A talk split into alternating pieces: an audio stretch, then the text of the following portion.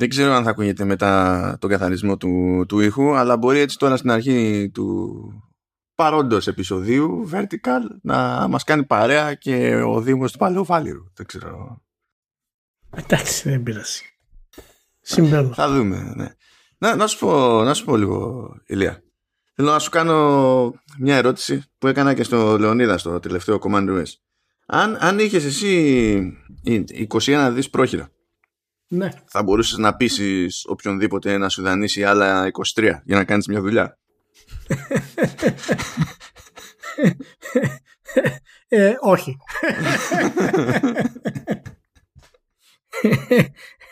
Γεια σας, γεια σας. Καλώς ήρθατε στο Vertical Slice 160... 169, 172, 168, 166. Το 166 είναι, θα ήταν χρήσιμο τώρα έτσι όπως το πας, αλλά ναι, 164 είναι. 164. Ελπίζω να είστε όλοι καλά. Χαμός έχει γίνει. Ετοιμαστείτε για παλινδρόμηση. Και Όπα, Και- όπα, όπα. Ποια πάλι την ενδοπαλαμική λες εσύ τώρα. την ή- ενδοπαλαμική. Την ενδοπαλαμική. Πρώτα έχουμε Εντάξει. ενδοπαλαμική και μετά έχουμε την οπισθοκολλητική. Ω Χριστέ, πόσα τα hot takes, πόσα hot takes για αυτή την ιστορία. Είναι τόσα τα hot takes που δεν αντέχουμε να κάνουμε podcast για games χωρίς να πούμε για μας και Twitter. Δηλαδή είναι τόσα τα hot takes. Ε, Μάλιστα. καλά, αυτό είναι παγκόσμιο τώρα κατάσταση και θίγει πολλά θέματα που αφορούν έμεσα και το gaming.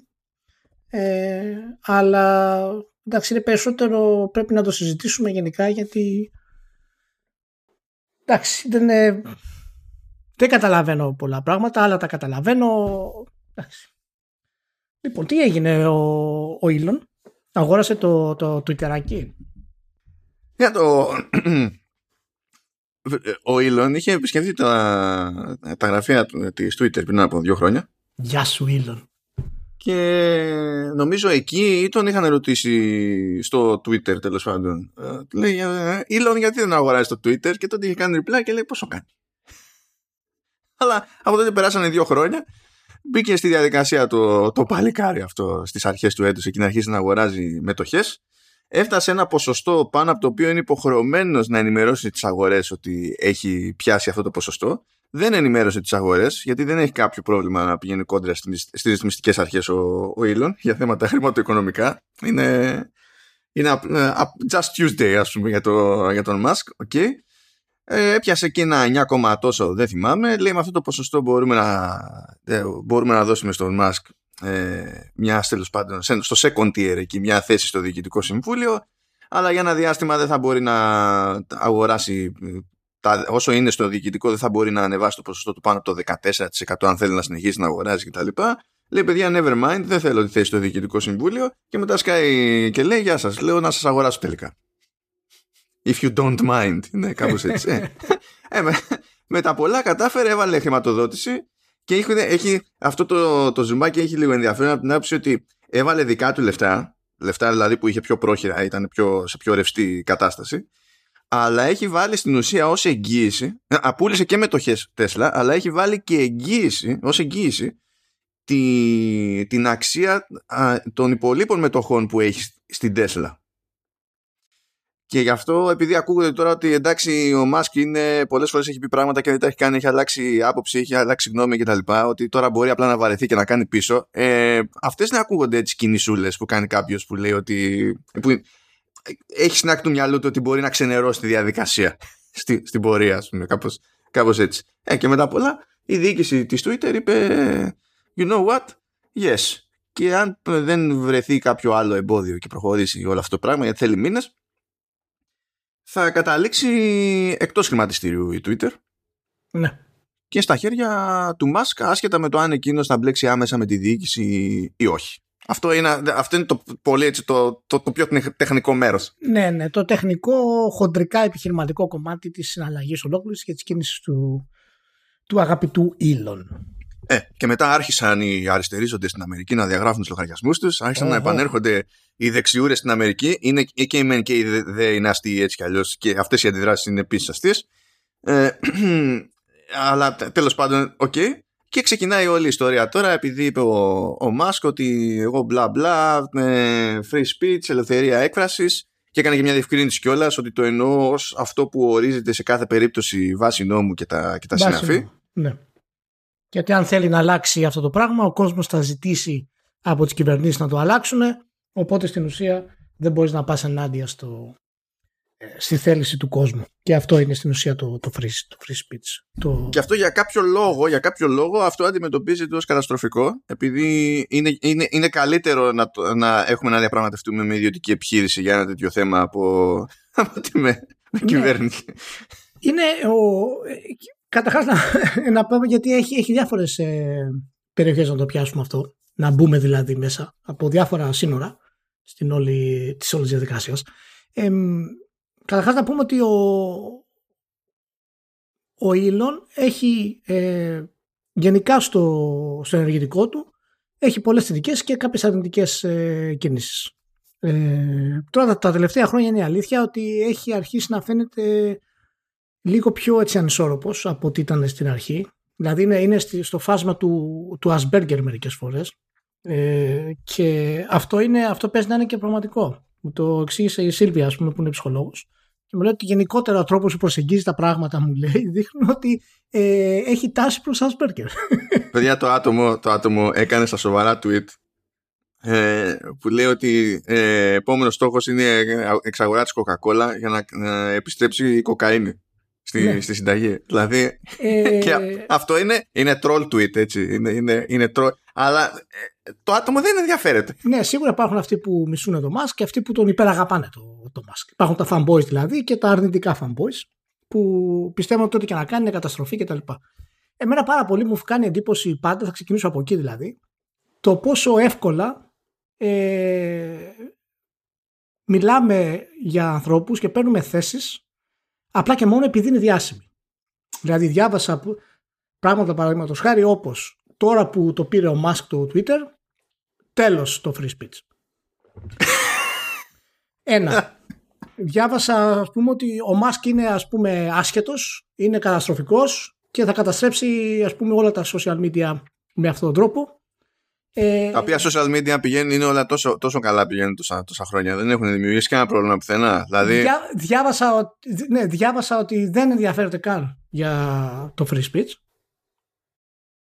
Και όλες, όλα αυτά τα takes δεν έχουν να κάνουν με το αν ισχύουν ή όχι. Έχουν να κάνουν με το τι δικαιολόγηση υπάρχει από Και έχουν φλιπάρει και τα media. Είδα στα σοβαρά δημοσίευμα που δεν ήταν ένα opinion piece, ξέρω εγώ κτλ. Απλά δεν θυμάμαι πιο μεγάλο έντυπο ήταν που το πέταξε ε, στα σοβαρά ότι ε, ο Elon Musk αγοράζει το Twitter απλά επειδή θέλει να σιγουρέψει ότι μπορεί να τουιτάρει ότι του γουστάρει. Λες, δεν ναι, μπορείς να ναι. το, το, το υποστηρίζεις τόσο σοβαρά. Ακόμα και αν ο άλλος είναι ψυχοπαθής. Δεν μπορείς. Ναι, το καταλαβαίνω ότι οι άνθρωποι που φτάνουν σε αυτό το, το επίπεδο ε, φυσικά και υπάρχουν άλλοι άνθρωποι οι οποίοι δεν είναι στο επίπεδο τους είτε πνευματικά είτε ας πούμε επιχειρηματικά που θέλουν να τους ρίξουν ή να βρουν ας πούμε το ψεγάδι. Οπότε από τη στιγμή που ο Musk έχει κάνει 4, 5, 6, 7 λάθη ή δεν είναι ξεκάθαρος σε κάποιες κινήσεις του, πάει να πει ότι όλα τα υπόλοιπα που έχει κάνει είναι άχρηστα. Τα καλά δηλαδή που έχει κάνει. Άρα πρέπει, και αυτό το έχουμε, το κάνουμε για όλους τους ανθρώπους που είναι σε αυτό το επίπεδο, ε, τους έχουμε σε ένα πέντεσταλ επάνω ότι πρέπει να είναι αλάνθαστοι. Δεν μπορεί να κάνει λάθος ο Elon Musk, δεν μπορεί να κάνει μαλακία ο Elon Musk, καμία. Μπορεί να το κάνει μία, να πει ένα-δύο πράγματα και μόλις τα πει, ό,τι έχει γίνει θα είναι καταστροφικό. Δεν υπάρχει δηλαδή argument γύρω από αυτό το πράγμα. Έτσι. Και τώρα μιλάμε για έναν άνθρωπο ο οποίος ε, έχει αρκετό τρολάρισμα μέσα του, στον εαυτό του. Ε, είναι ανισόρροπος σε κάποιο βαθμό, αυτό είναι δεδομένο. Δεν, δεν, δεν τίθεται, ας πούμε, ε, ε, κάτι να πούμε ενάντια σε, ενάντια σε αυτό έχει κάνει χαζομάρες και ηλίθια πράγματα. Έχει φημώσει ανθρώπους που έχουν μιλήσει ενάντια στην Τέσλα, παραδείγματος χάρη. Ε, έχει κάνει πράγματα που είναι άσχημα. Και αυτά μπορεί να είναι είτε γιατί έχει κάποια πλευρά σκοτεινή όπως έχουμε όλοι μας, και όλοι μας θα κάναμε τα ίδια πράγματα πάνω κάτω. Ε, αν ήμασταν σε τέτοιο επίπεδο μυαλού, θα τα είχαμε χάσει δηλαδή λίγο. Και αναρωτιέμαι εγώ αν αυτός είναι ο, ο λόγος να υποθέτουμε ότι οτιδήποτε κάνει καινούριο είναι άσχημο. Λοιπόν, θέλω να σου πω και να, να, να κλείσω το πρώτο κομμάτι αυτό. Λοιπόν, ότι ο άνθρωπος αυτός, απλά για να πούμε τα. Γιατί έχω ακούσει και τα άλλα. Έχω ακούσει ότι δεν νοιάζεται ούτε και την κλιματική αλλαγή ο Μάσκα. Δεν ενδιαφέρεται ούτε καν γι' αυτό. Ας πούμε. ο άνθρωπος. Ε, όλα αυτά μέσα στο hate speech ας πούμε ανθρώπων οι οποίοι εντάξει προφανώς δεν μπορούν να, να καταλάβουν τι προσπαθεί να κάνει ο Μάσκ αλλά και κατά δεύτερο ε, ακριβώς επειδή έχει κάνει λάθη πάει να πει ότι δεν ισχύουν ούτε το τι έχει προσπαθήσει να κάνει μέχρι τώρα. Ε, λοιπόν, ο, ο, ο άνθρωπος αυτός δημιούργησε στην ουσία το, το PayPal, δημιούργησε την Tesla, ε, η οποία εξαγόρασε τη Solar City, ε, που βοηθάει φυσικά στην όλη παραγωγή ας πούμε, της ε, καθαρής ενέργειας ε, μέσω της Tesla. Δημιούργησε τη SpaceX, τη Starlink, τη Hyperloop, η οποία αγοράστηκε από τη Hyperloop Transportation Technologies, το OpenAI, σκοπό έχει στην ουσία αυτή η εφαρμογή να, να βοηθήσει το, να καταλάβουμε το τι πρόκειται να γίνει με το artificial intelligence, γιατί ο Μάσκ το φοβάται περισσότερο από όλους και είναι φυσικά ένας οργανισμός ο οποίος δεν είναι, δεν είναι για, ε, για, για να έχει έσοδα δηλαδή. Ε, δημιούργησε τη Neuralink που ο πρώτος της σκοπός είναι φυσικά να βοηθήσει ανθρώπους με, που έχουν πολύ σοβαρές ε, ασθένειες και παθήσεις από παράλυση ας πούμε μέχρι οτιδήποτε άλλο ε, και είναι από αυτούς τους ανθρώπους που έχει προτείνει πάρα πολλές φορές ε, και να μπει φορολογία στο κάρμπον στην παραγωγή του άνθρακα, πούμε, για να μπορέσουμε να ελέγξουμε την κλιματική αλλαγή σε κάποιο βαθμό. Και έχει και Foundation φυσικά που βοηθάει πάρα πολύ και σε αυτό το θέμα. Λοιπόν, όλα αυτά που έχει κάνει αυτός ο άνθρωπος έχει κάνει και αντίστοιχα ηλικιότητες. Έτσι. Το θέμα είναι ότι αυτές οι ηλικιότητες που έχει κάνει δεν φτάνουν στο επίπεδο του τι έχει προσφέρει. Μα και να έφταναν ακόμη, το ένα δεν ακυρώνει το άλλο. Δηλαδή μπορούν να ισχύουν όλα μαζί τα παράλληλα. Ναι. ναι. Οπότε χαλαρώστε γενικά όσοι είστε πίσω από το Facebook και κάνετε, γράφετε μια προτασούλα ας πούμε ε, στο Facebook και το πρωί πηγαίνετε ας πούμε ε, και είστε έτοιμοι να μισήσετε οποιονδήποτε. Έτσι, ε, στηρίξτε αυτό που θέλετε, μην βάζετε τους ανθρώπους στο pedestal γιατί δεν έχει κανένα νόημα αυτό το πράγμα. Τώρα, ε, η εξαγορά του Twitter και η δήλωση του Musk έχει όντως άλλες προεκτάσεις για αυτό το πράγμα. Που είναι και το βασικό κομμάτι, μάλλον, για το θέμα του, του free speech που υπάρχει σα εκεί, εκεί τρελαίνομαι. Γιατί πριν ξεκινήσουμε την ηχογράφηση, άκουγα μια συζήτηση από αυτού. Και πάντα συντονίζομαι το πόσο εκτός τόπου και χρόνου είναι, είναι άνθρωποι που τους κόβει. Το έχει τίποτα περαστική ε, ακριβώς επειδή μπλέκουν με κάποια πράγματα που θέλουν δεν θέλουν έχουν νομικές προεκτάσεις και για κάποιο λόγο τους φαίνεται λογικό σε κανένα στάδιο όλης αυτής της διαδικασίας, αυτής της σκέψης που κάνουν, να μην αναρωτιούνται τι βγάζει νόημα και τι δεν βγάζει νόημα σε νομικό επίπεδο και γιατί μπορεί να είναι έτσι.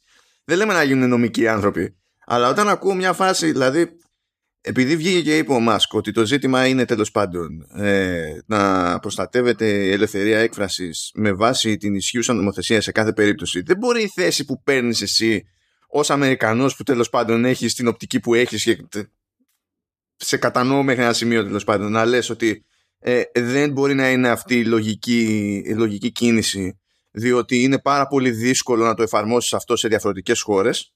Αυτό εμένα δεν με ενδιαφέρει αυτό δεν είναι δικαιολογία για να, ώστε μια εταιρεία απλά να αγνοεί το τοπικό δίκαιο. Διότι αν είναι δικαιολογία για αυτούς, τότε πρέπει να είναι και για μένα να αγνοώ πλήρως το τοπικό δίκαιο κάποιου άλλου. Δεν καταλαβαίνω γιατί ο, ο, το δίκαιο πέφτει σε δεύτερη μοίρα έτσι το χαλαρό. Και δεν καταλαβαίνω και, τη, και το συμπληρωματικό που άκουσα και όχι από μια και δυο μεριές, ότι τέλος πάντων σε μια τέτοια περίπτωση δεν είναι απαραίτητα καλό, λέει αυτό, γιατί το δίκαιο σε κάποιες χώρες είναι καταπιεστικό κτλ. Μπράβο. Αλλά αυτό που περιμένεις, ε, αυτό που μου λες στην ουσία είναι ότι θέλεις η Twitter ως εταιρεία και κάθε Twitter να πάει και να ασκήσει πολιτική πίεση. Και σε αυτή την περίπτωση δεν γίνεται να αναρωτιέσαι αν είναι normal να το περιμένουμε αυτό από ιδιωτική επιχείρηση ή πρώτα από κάποιον άλλον. Δεν είναι πάντα. Δεν λέω ότι είναι κακό μια ιδιωτική επιχείρηση να παίξει κάπως ένα πολιτικό παιχνίδι και να πει ότι εγώ θα προσπαθήσω για αυτό, για αυτό το λόγο αλλά είναι ένα θέμα ζήτησης το από πού πρέπει να περιμένουμε τέτοιες, ε, τέτοιες προσπάθειες και τέτοιες πίεσεις πρώτα. Και δεν καταλαβαίνω γιατί πρέπει να τις περιμένουμε πρώτα από μια πολυεθνική και μετά από μια κυβέρνηση που υποτίθεται ότι είναι εκεί πέρα για κάποιο λόγο. δηλαδή, ξέρω εγώ. Και δεν τα, δεν τα πιάνω. Τρε, δηλαδή, τρε, τρελαίνομαι. ναι, υπάρχει πολύ ε, ψωμί στον όρο free speech. Ε, φυσικά δεν υπάρχει free speech στα social media, αυτό το ξέρουμε. Και μάλιστα τα τελευταία χρόνια έχει, ε, ο έλεγχος έχει γίνει πολύ μεγαλύτερος και πιο αυστηρός και αυτό έχει, έχει νόημα διότι υπάρχουν φαινόμενα ας πούμε τόσο στο Twitter όσο και στο Facebook από ψηφιακό bullying ας πούμε μέχρι ε, τρομερές επιθέσεις που ε, είναι αδύνατο ε, να, να αφαιθούν ελεύθερες. Δεν, δεν, δεν, δεν μπορούν να προσφέρουν τίποτα. Οπότε ε, free speech με την έννοια που ο καθένας το έχει στο μυαλό του δεν υπάρχει στα social media. Ο Μάσκ λέγοντας κάτι τέτοιο ε, θα πρέπει να προσέξουμε και αυτό αφορά και μας δεν είναι φιλόσοφος. Δεν είναι νομοθέτης. Δεν είναι καν κοινωνικός αναλυτής. Δεν είναι κοινωνιολόγος. Ούτε καν ψυχολόγος δεν είναι ο Μάσκ. Έτσι, οπότε όταν μιλάει για free speech και γι' αυτό έκανε και την, ε, την περαιτέρω δήλωση ας πούμε, να επεξηγήσει τι θέλει, εννοεί ότι ό,τι βρίσκεται μέσα στα πλαίσια ας πούμε, της ε, νομοθεσίας της χώρας ή κάποιας ας πούμε, ε, ομάδας. Και είδαμε βέβαια και την ε, αντίδραση του, της Ευρώπης, δεν θυμάμαι, του, ενός πολύ σημαντικού του commissioner που έχει να κάνει με, τα, με τις ψηφιακές νομοθεσίες. Ναι, γιατί είναι να βγει τώρα νέο ρυθμιστικό πλαίσιο, είναι θέμα των ημερών αυτό, που θα επιβάλλει στην ουσία σε τέτοιους πλατφόρμες ε, να αστυνομεύουν τέλος πάντων εντός εισαγωγικών, ε, το περιεχόμενο των χρηστών. Που αυτό είναι επίσης ένα. Πρώτα απ' όλα, αυτό είναι κάτι το οποίο ε, κάνει πρώτα η Ευρώπη σε τέτοιο πλαίσιο. Οπότε το τι ακούτε για το τι ε, μπορεί να λειτουργήσει, τι δεν μπορεί να λειτουργήσει στην Αμερική είναι πραγματικά παντελώς άσχετο. δηλαδή, δεν είναι, ε, εμείς ήδη είμαστε πιο μπροστά σαν, σαν Ευρώπη στη διαδικασία. Τώρα, αν είναι καλή αυτή η νομοθετική ρύθμιση που θα γίνει ή όχι, είναι άλλο καπέλο αλλά τουλάχιστον ε, γίνονται κάποια βήματα τέλος πάντων. Εγώ προσωπικά έχω κάποιες διαφωνίες με, τη, με την τάση τέλος πάντων ε, κυβερνήσεων, ρυθμιστικών αρχών κτλ. να ρίχνουν, να, να σπρώχνουν προς την αστυνόμευση τις ιδιωτικές επιχειρήσεις διότι η αστυνόμευση είναι κάτι που προτιμώ να μην γίνεται από ιδιωτικές επιχειρήσεις, αλλά αυτό είναι τέλος πάντων ένα άλλο καπέλο. Καταλαβαίνω γιατί γίνεται για πρακτικούς λόγους, αλλά αν είναι να κρίνουμε εμείς σε μια συζήτηση το οτιδήποτε, θα πρέπει να την κρίνουμε στο πλαίσιο που μας αφορά. Και το αμερικανικό πλαίσιο δεν είναι αυτό που μας αφορά. Στην Αμερική δεν προστατεύεται τη, η έκφραση στον ιδιωτικό τομέα. Ε, ε, ε σε, για μας, Ευρώπη μεριά, αυτό θεωρείται κουλό. Γιατί ε, επίσης το αντιλαμβανόμαστε πολύ πιο διαδικά του στυλ ή προστατεύεται η έκφραση γενικά ή δεν προστατεύεται η έκφραση γενικά. Και υπάρχει και το άλλο το κομμάτι που δεν ξέρω γιατί είναι τόσο δύσκολο πάλι να το καταλάβει ο κόσμος. Ε, είτε διαφωνεί είτε συμφωνεί είτε δεν ξέρω και εγώ τι.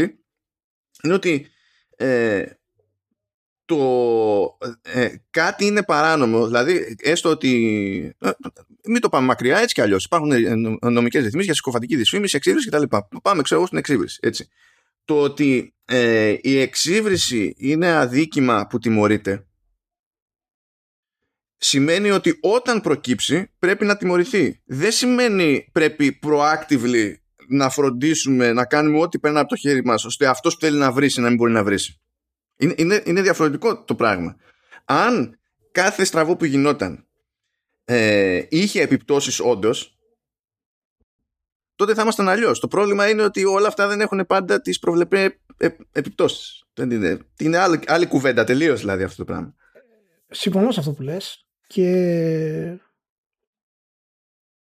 θα πρέπει να είμαστε πολύ προσεκτικοί και φυσικά για το τι υποστηρίζουμε με την έννοια του, του free speech και το τι μπορεί να σημαίνει εάν ε, ο Elon Musk αποφασίσει, δηλαδή πει ότι εγώ θα κάνω λίγο στάρο στο Twitter, ας πούμε, βγει από, ε, από, τις, ε, από το χρηματιστήριο, είναι απόλυτος έλεγχος, μπλα μπλα μπλα.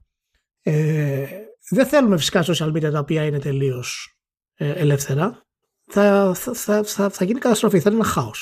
Μα, μα δεν γίνεται. Δεν γίνεται. Η πραγματικότητα δεν γίνεται χωρίς ναι, κανόνες. Ναι, δηλαδή. εξορισμού, εξορισμού ε, αυτό δεν μπορεί να γίνει ε, έτσι όπως το νομίζουμε ε, ότι το εννοούσε ο Elon Musk. Και φυσικά γι' αυτό μετά και όπως είπαμε το, ε, το διόρθωση έδωσε μια παραπάνω εξήγηση. Από εκεί και πέρα, ε, εάν δεν ενδιαφέρεται για free speech ο Elon Musk, έτσι μια έκανε αυτή τη δήλωση, γιατί ενδιαφέρονται.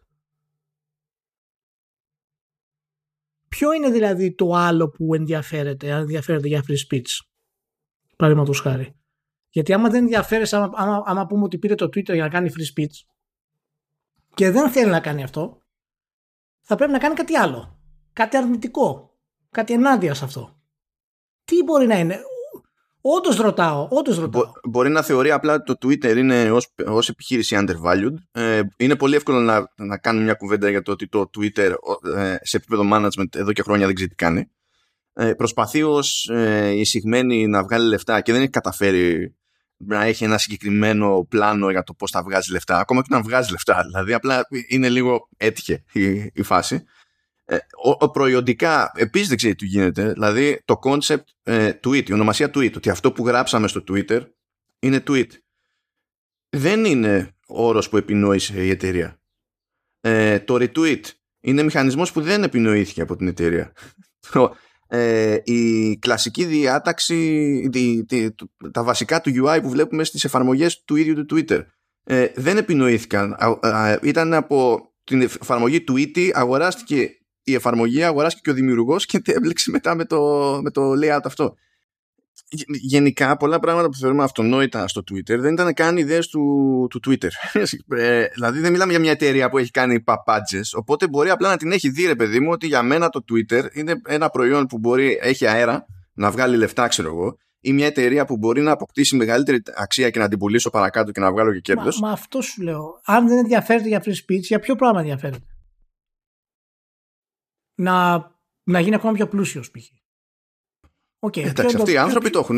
Ποιο είναι το πρόβλημα σε αυτό δηλαδή; Α, α κοίταξε. Γενικά υπάρχει, είναι και αυτά το ε, ότι δεν μπορώ να καταλάβω γιατί πρέπει να χαίρομαι που ένας πλούσιος παίρνει κάτι τέτοιο και τα λοιπά. Ή εξ αρχής λέει είναι πρόβλημα να υπάρχουν τόσο πλούσιοι τι σχέση έχει αυτό με το οτιδήποτε αυτή τη στιγμή; Αυτή είναι άλλη θεωρητική ναι, συζήτηση. Δηλαδή είναι, είναι, είναι τελείως, εγώ πραγματικά ρωτάω, εάν δεν θέλει ας πούμε, να κάνει καλό με το free speech, αν δεν θέλει να δημιουργήσει κάτι διαφορετικό από ό,τι έχουμε σήμερα, μια διαφορετική πλατφόρμα, μπορεί να αποτύχει, μπορεί να επιτύχει, μπορεί να είναι οτιδήποτε, μπορεί να μην γίνει τίποτα από όλα αυτά. Έτσι, ε, τι άλλο θα θέλει να κάνει, ξέρω εγώ, τόσο αυτό; Ας πούμε ότι ο Μασκ το πήρε για να παίζει. Το Twitter. OK. Okay. Ας πούμε ότι το πήρε για να παίζει. Ε, αυτό κατά βάση του σημαίνει ότι το Twitter θα μείνει ως έχει και απλά ο Μάσκ θα παίζει με το Twitter. Θα ανεβάζει μαλακιούλες, θα κάνει από εδώ, θα κάνει από εκεί, χωρίς να. Τι μπορεί να επηρεάσει αυτό; Και αυτό έχει τα θετικά του εντωμεταξύ. Γιατί αν, είναι, αν κάνει παρόλες με το Twitter, ακριβώς επειδή θα έχει τον απόλυτο έλεγχο και δεν θα πηγαίνουν όλα, δεν θα παίρνουν 100 χρόνια για να κάνουν μια αλλαγή εκεί πέρα σε οτιδήποτε αν είναι να το κάνει μαντάρα, θα το κάνει μαντάρα πολύ πιο γρήγορα από ό,τι θα γινόταν από μόνο του. Και θα ξεπερδεύσουμε. Ναι. Ο, ο λόγος που ρωτάω αυτό το πράγμα συνέχεια είναι για το ότι δεν ξέρουμε. Οπότε, αφού δεν ξέρουμε, δεν μπορούμε να υποθέσουμε, να στηρίξουμε την υπόθεση ότι ο Elon Musk το πήρε για να κάνει κακό ή ότι δεν ενδιαφέρεται για το ένα ή για το άλλο επειδή κάποια στιγμή ε, φήμωσε κάποιο reviewer για το Tesla και ότι γενικά δεν τον ενδιαφέρει η έννοια του Ηλία, δεν ξέρεις, δεν ξέρεις. Εμένα βγήκε ένας και μου λέει ότι τεφεύγω γιατί το, το, Twitter μόλις έγινε χειρότερο. Λέω τι εννοείς μόλις έγινε χειρότερο; Δεν έχει, δεν έχει αλλάξει τίποτα αυτή τη στιγμή που μιλάμε στο Twitter και μόνο για να βγει εξ αγορά έχει μήνες μπροστά για να, για να γίνει το, το οτιδήποτε. Ναι, αλλά άμα ε, ακυρώσει τα μπαν των τρελών, ε, αν θα γίνει όταν. Μέχρι τότε. Γιατί λέω τώρα τα μπαν που πέφτανε σε γλιτώνανε από τους ηλίθιους στο Twitter. Όχι. Άρα, άρα λέω ε, ε, αν ούτε αυτά δεν ήταν λύση της προκοπής ε, το πρόβλημα ποιο είναι δηλαδή το ότι ε, είχαμε ένα σύστημα που δεν λειτουργούσε και μετά θα έχουμε πάλι ένα σύστημα που δεν λειτουργεί; Γιατί δεν συζητάμε κάτι άλλο λέω, δεν είναι. απλά, α, απλά πρέπει κιόλας να, να, να κατανοήσουμε το εξής. όλοι αυτοί οι άνθρωποι έχουν φοβερή δύναμη και καθορίζουν τα πράγματα και αλλάζουν ας πούμε, χώρες ολόκληρες στην πορεία τους αλλά σε πολύ βασικά θέματα είναι αδύναμοι μπροστά στο κοινό και όσο και αν θέλει ο Μάσκ να το αλλάξει, εάν υπάρχει επίθεση από όλο το κοινό, δεν πρόκειται να γίνει. Δηλαδή, αν επιστρέψει, παραδείγματος χάρη, στον Τραμπ να γυρίσει πίσω και να αρχίσει να γράφει πάλι αυτά που γράφει, θα γίνει σφαγή. Δεν μπορεί να το αντέξει αυτό μια πλατφόρμα. Όπως και όμως το σωστό είναι, το σωστό είναι, κάνω καινούριους φίλους, το σωστό είναι ε, τέλος πάντων, ή να τον αφήσει έτσι όπως είναι. Αυτή είναι μια επιλογή. Προτιμώ να τον αφήσει έτσι όπως είναι. Αλλά είναι επίσης σωστό να τον αφήσει να επανέλθει. Γιατί το λέω αυτό το πράγμα; Ο Τραμπ δεν πρέπει να είναι στο Twitter. Έτσι, η θέση μου είναι αυτή. Αλλά αυτό δεν σημαίνει ότι οποιοδήποτε, οποιαδήποτε μέθοδος τον κρατά εκτός Twitter είναι αποδεκτή και σωστή μέθοδος. Δηλαδή, ναι, αλλά δεν όταν, υπάρχει και σωστή αποδεκτή μέθοδος αυτό, μάλλον. Να μα όταν βγαίνεις και λες τέτοιες μπουρδες, όταν βγαίνεις και λες τέτοιο, όχι χαζομάρες, όταν στην ουσία ξέρεις, προκαλείς ε, τέτοιο, πώς το λέει, δεν θυμάμαι τώρα ποιος είναι ο τεχνικός όρος, ε, που προτρέπει σε βία κτλ.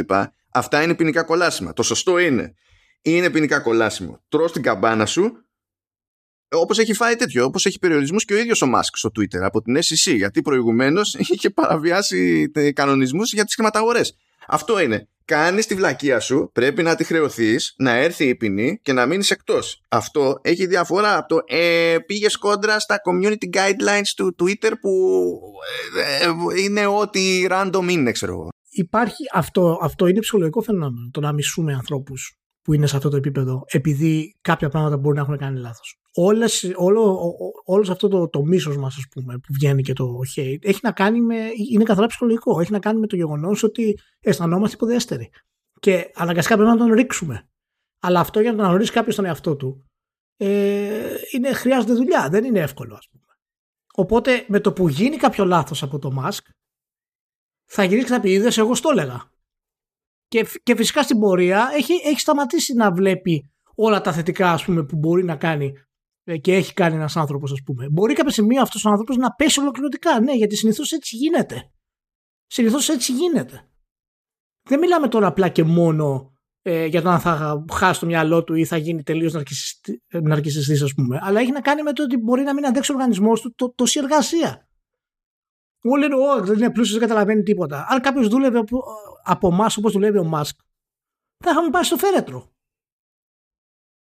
Και μου αρέσει πάρα πολύ που κανένας δεν αναγνωρίζει τις αξίες ανθρώπων αυτών πέρα από τα αρνητικά που μπορεί να έχουν. Και αυτό είναι φυσικά και φαινόμενο το, των social media. Ούτως. Και ε, παιδιά τώρα στα σοβαρά, ποιος, ποιος υπήρξε ε, πραγματικά μεγάλη προσωπικότητα που κατάφερε πράγματα, ας πούμε, ό,τι, ό,τι και αν ήταν αυτά και δεν ήταν ζαβός. Δηλαδή όλοι αυτοί είναι προβληματικοί, όλοι. Όλοι. Εδώ όλοι, όλοι προβληματικοί είμαστε εμείς. Δηλαδή, από τα πιο υγιή πράγματα που μπορείτε να κάνετε είναι να αποδεχτείτε ότι είστε, ότι είστε και εσείς κομπλεξικοί όπως όλοι οι άλλοι, όπως και εμείς. Δηλαδή, είναι ένα βήμα προς την κατεύθυνση. Απλά δεν το καταλαβαίνω. Είναι, είναι από αυτά τα ανεξήγητα πράγματα το πώς σε μεταμορφώνουν τα social media σε κάτι, ας πούμε, το οποίο είναι, είναι ανόητο. Δηλαδή, την ώρα που γράφεις το post κράζοντας κάποιους, κάνεις το ίδιο πράγμα και δεν το αναγνωρίζεις ότι είναι αυτό που κάνεις. Ναι, γιατί είσαι αλλιώς, καταλαβαίνεις. Εσύ είσαι ο άλλος. Εσύ ναι. έχεις άποψη. Εσύ ξέρεις τι σου γίνεται, ας πούμε. Άρα αυτό που γράφεις πρέπει να είναι πολύ δυνατή άποψη, χωρίς να υπάρχει καμία συζήτηση, ότι αυτό ισχύει και τέλος. Και όταν μιλάμε για άνθρωπο ο οποίος είναι τέτοιο επίπεδο, ου, ακόμα περισσότερο. Λοιπόν, τέλος πάντων. Ε... Λοιπόν, πρέπει να το ισιώσουμε τώρα. Πρέπει, πρέπει να το ισιώσουμε και έχω το, το κατάλληλο έτσι, palate cleanser, ο συνήθως Λοιπόν, έχεις ακούσει, νομίζω πολλοί μας έχουμε ακούσει το concept ότι σε μερικά είδη τέλος πάντων πάνω εκεί πέρα στο ζευγάρωμα το, το θηλυκό τρώει το, το αρσενικό. Ή το σκοτώνει τέλος πάντων. Είναι πηγή το αλογάκι της Παναγιάς. Ε. Ένα από άλλο κλασικό παράδειγμα είναι με κάτι συγκεκριμένα είδη αράχνης. Γεια σου, γεια σου Ηλία. Λοιπόν, πετυχαίνω εγώ εκεί πέρα μια καινούρια έρευνα, παύλα παρατήρηση που έγινε για κάτι αράχνες που όντως δεν παιδί μου πήγαινε το αρσενικό ζευγάρωνε και το θηλυκό παπ, γεια σας. Και λέει, ανέπτυξαν μια ενδιαφέρουσα νέα τεχνική, λέει, κάποια αρσενικά, δεν το καταφέρνουν, λέει όλα, ε, ώστε να τη γλιτώνουν. Και λέω εγώ τώρα θα είναι κάτι elaborate, θα είναι κάτι κουφόσαν, δηλαδή θα, θα, είναι κάτι κουλό ρε παιδί μου που θα κάνει η αρσενική αράχνη για να τη γλιτώσει. Ξέρεις τι είναι αυτό που κάνει η αρσενική αράχνη; Τι κάνει; Πηδάει μακριά την τελευταία στιγμή. Τουλάχιστον δεν είναι χαζή. Δηλαδή σου λέει, το ξέρω που πάει αυτό, θα κάνω ό,τι μπορώ. Σου λέει, δεν το πετυχαίνουν όλες οι αρσενικές αράχνες. Ε, Όποιος το, το πετυχαίνουν. Αλλά ξέρεις, φαντάζεσαι ότι θα είναι κάτι, κάτι, κάτι περίεργο σαν διαδικασία. Και όχι, απλά, απλά λες τελευταία. Πάω, πάω, πάω, πάω, πάω, και τελευταία στιγμή τσου. άμα, άμα προλάβω. αυτό. Έτσι. Έτσι, natural comedy, αυτό είναι το θέμα και τώρα μπορούμε να γυρίσουμε στο κανονικό μας πρόγραμμα. Και αυτό comedy θα ήταν, αλλά τέλος πάντων πάει πίσω, λέει, το, η ταινία Super Mario Bros. Βγαίνει, λέει, για 7 Απριλίου του 23. ενώ υποτίθεται ότι θα ήταν για την περίοδο των γιορτών του 22 δηλαδή ότι θα προλάβαινε φαντάζομαι ξέρω εγώ ε, τα μέσα Δεκεμβρίου ή τα τέλη Δεκεμβρίου κάτι ναι. τέτοιο τελικά πηγαίνει 7 Απριλίου 2023 τουλάχιστον για Βόρεια Αμερική. Για Ευρώπη δεν βλέπω κάτι. Για Ιαπωνία λέει 28 Απριλίου. Ε, τώρα η Ευρώπη μαζί με την Αμερική θα είναι ή κάπου ενδιάμεσα. Εντάξει. Γιατί πια σε σχέση με την Ιαπωνία, μια φορά στο κινηματογραφικό στερέωμα η Ευρώπη ε, έχει μια προτεραιότητα. Θα δούμε πώς Εντάξει τώρα, οκ. Το ότι πάμε παπ, παπ, ε, mergers and acquisitions, στο περίπου βασικά, γιατί περιέργως δεν αγόρασε κανένας κανέναν τουλάχιστον από τα γνωστά ονόματα, αλλά πάει να γίνει κάτι γιατί διάφορα λέει επενδυτικά funds και τα συναφή αρχίζουν και σκαλίζουν λίγο την περίπτωση της Ubisoft για να δουν αν μπορούν να κάνουν κάτι ενδιαφέρον εκεί πέρα. Θέλω να του θυμίσω ότι γενικά ο Guillemot δεν γουστάρει να πουλάει. Just saying. Αλλά ήταν θέμα χρόνου πιστεύω. δηλαδή δεν είναι... Και είναι και σχετικά φθηνή σε σχέση ξέρω εγώ με παλαιότερα Ubisoft. Είναι κάτω από 5 δις. Ναι, ναι. Κοίτα, από τις, από τις εταιρείες gaming αυτή τη στιγμή στον κόσμο που έχουν το πορτοφόλιο για να τραβήξουν ας πούμε εξαγορά και δεν είναι πανάκριβη είναι η Ubisoft. Δεν υπάρχει άλλη. Μα και μόνο για τα IP ας πούμε. Ακριβώς. Η CD Projekt ναι. που είναι η άλλη εταιρεία που μπορεί να τραβήξει ε, το ενδιαφέρον δεν έχει το εύρος των IPs για να μπορέσουν να, ξέρεις, να, να μπουν πολλοί ας πούμε ε, μέτοχοι μέσα διάφοροι και να κάνουν την εξαγορά. Εάν η CD Projekt πούμε, πάει κάπου, θα είναι εξαγορά από μια μεγάλη άλλη εταιρεία σαν την Microsoft, του χάρη δεν ξέρω εγώ κάποιον άλλο. Εάν γίνει αυτό. Οπότε η Ubisoft, το έχουμε ξαναπεί βέβαια και εμείς, ότι ανέκαθεν ήταν σε αυτό. Εγώ να σου πω, δεν συμφωνώ με αυτό. Ε, πιστεύω ότι αν η Ubisoft τώρα την πάρουν εταιρείες equity firms άλλες, ας πούμε, θα τη διαλύσουν εν τέλει. Δεν θα... Ναι, δεν είμαι φαν αυτή. Είναι άλλο να έρθει ένας άλλος publisher ή platform Μπράβο. holder που και εκεί Μπράβο. θα προτιμούσα η Ubisoft να τη σκαπουλάρει γενικά. Αλλά είναι άλλο να έρθει κάποιος που είναι στο gaming και άλλο το να σκάνε τώρα fans. Εντάξει. Όχι, όχι, όχι. Όταν σκάνε fans και τα λοιπά σημαίνει ότι αυτή η εταιρεία στην ουσία θα διαλυθεί, θα αγοραστούν τα IP, θα τα πουλήσουν, θα γίνει χαμός και δεν πρόκειται να διατηρηθεί ας πούμε, ε, η ποιότητα των τίτλων της Ubisoft, όποια και αν είναι αυτή. Ε, οπότε ε, ελπίζω όχι σε αυτό το πράγμα. Ε, εν τω μεταξύ, οι μέτοχοι της Activision Blizzard έδωσαν το OK για την πώληση στη Microsoft, η οποία έκπληξης. Καλή συνέχεια. η οποία, ε, εντάξει, το ζήτημα είναι να περάσει από, από, από FCC ή από, νομίζω από FCC είναι σε αυτή την περίπτωση στην Αμερική. Δεν ξέρω από Ευρώπη από ποιον περιμένουν, αν περιμένουν, γιατί έτσι κι αλλιώς έχουν κόψει και αρκετά παρουσία στην, στην Ευρώπη. Ε, οπότε μπορεί και ξέρω εγώ θα δω, δεν θυμάμαι. Αλλά πέρασε αυτό διότι έτσι κι αλλιώς προσέφερε παραπάνω αναμετοχή ε, η Microsoft έτσι γίνονται αυτά τα πράγματα και στο μεσοδιάστημα που έχει υπάρξει στο, στο χρόνο που έχει υπάρξει από τότε ε, δεν είναι ότι είναι και ακριβώς την ανιούσα η μετοχή της Activision Blizzard οπότε ακόμα και αν είχαν κάποιες διαφωνίες μπορεί να άρχισαν να σφίγγονται. Και υπήρχαν κάποιες διαφωνίες αλλά από αυτό μου αρέσει από activist investors. Δεν σ' αρέσει αυτό το concept. Είμαι, είμαι, είμαι ε, ε, ακτιβιστής επενδυτής. Γενικά πρέπει πάντως να παραδεχθείς ότι οι τίτλοι τους είναι καλύτεροι που υπάρχουν στο, στον κόσμο. Οι ονομασίες τους είναι δρομέρες. Καλά, γενικά ο, όλη η νομενκλατούρα σε αυτό το άθλημα είναι, είναι above and beyond. Δηλαδή από τα απλά πράγματα του στυλ ε, ε, απολύσαμε ένα μάτσο κόσμο, κλείσαμε, κόψαμε προϊόντα, κλείσαμε ο, ομάδες, δεν ξέρω και εγώ τι και όλο αυτό το εκφράζουμε το ότι έγιναν κάποιες κινήσεις για να κάνουμε realign ε, ε, έγινε human resourcing restructuring. Ε, ναι. Αλλά αυτό είναι, είναι φοβερό. Και ο, γιατί η μισή δουλειά σε αυτά τα πράγματα είναι το πώς λέγεσαι, το πώς καλείσαι, ποιος είναι ο τίτλος σου. Ε, οπότε ναι, μπράβο. Α, και μιας και το είπες αυτό, λοιπόν, θα αλλάξει λέει ε, τίτλο ο Jack Dorsey που ήταν μέχρι πρώτη ο CEO του, ε, της Twitter και είναι τώρα στην, στην blog πρώην Square η Square, όχι η Square αυτή. Η Square είχε ένα σύστημα πληρωμών τέλος πάντων με βάση iPhone και τέτοια που έβαζε σε ένα reader πάνω στο, στη συσκευή και μπορούσε να τα χρησιμοποιήσει τέλος πάντων και ε, για τη διεκπαιρέωση πληρωμών ως ιδιωτική επιχείρηση. Δηλαδή μπορείς να έχεις ένα κατάστημα και να μετατρέψεις το τηλέφωνο σου κτλ. Μπλα, μπλα, μπλα. Αυτό. Μετά αποφάσισε ότι θα μπλέξει περισσότερο με blockchain, οπότε θα σου πει θα την πούμε block εταιρεία, άσχετα με το υπόλοιπο το προϊόντικο. Και σου λέει τώρα γιατί να είμαι απλά CEO; Δεν θυμάμαι καν ποιο ήταν ο προηγούμενος τίτλος, να σου πω αλήθεια. Και τώρα τι διάλεξε, Ηλία; Blockhead. Blockhead. Ναι, δηλαδή τώρα αυτή είναι τελείως προσέγγιση Silicon Valley. Είσαι σε άλλο πλανήτη τελείως. Δεν έχεις επαφή με την πραγματικότητα. Και σκέφτηκες κάτι αστείο. Και λες, το κάνω. Το job description. Τέλος πάντων, ναι. OK. Okay. Έχουμε κάτι λεφτάκια εδώ. Λοιπόν, πάμε CD Projekt Red, γιατί τώρα είναι η περίοδος, παιδιά, ανακοινώνουν όλοι οι stuff ε, για αποτελέσματα τριμήνων κτλ. Αλλά το ζήτημα είναι να δούμε εκεί πέρα λεπτομεριούλε. Αλλά τέλος πάντων, ναι, πάμε πρώτα CD Projekt. Ε, είχε μείωση, λέει, σε αυτό το τρίμηνο, 63% κάτω σε σχέση με την αντίστοιχη περσινή περίοδο. Γιατί άραγε, ήταν τότε που ήταν ακόμα φρέσκο το, το, το Cyberpunk. Και Εν τω μεταξύ είχε βγει Δεκέμβριο, δεν είχε βγει αρχές Δεκεμβρίου, οπότε είχε περάσει σχεδόν ένας μήνας όταν εκείνο το υψηλό τρίμηνο είχε φτάσει εκεί που είχε φτάσει, με το οποίο γίνεται τώρα η σύγκριση και έχει πέσει κατά 63%. Αλλά το ζήτημα νομίζω είναι το τι έχει πουλήσει εδώ πέρα, γιατί νομίζω ότι σχετικά γρήγορα τότε στο, στη Φούρια την πρώτη λέγανε για 12 εκατομμύρια μαζί με πριόρντες και τέτοια και στον ένα χρόνο που πέρασε είναι κάπου στα 18 εκατομμύρια το Cyberpunk 2077. Okay. Εντάξει. Ε, ε, ε, μ' αρέσει επειδή, ξέρεις, ε, αυτό θεωρείται αποτυχία. Ναι.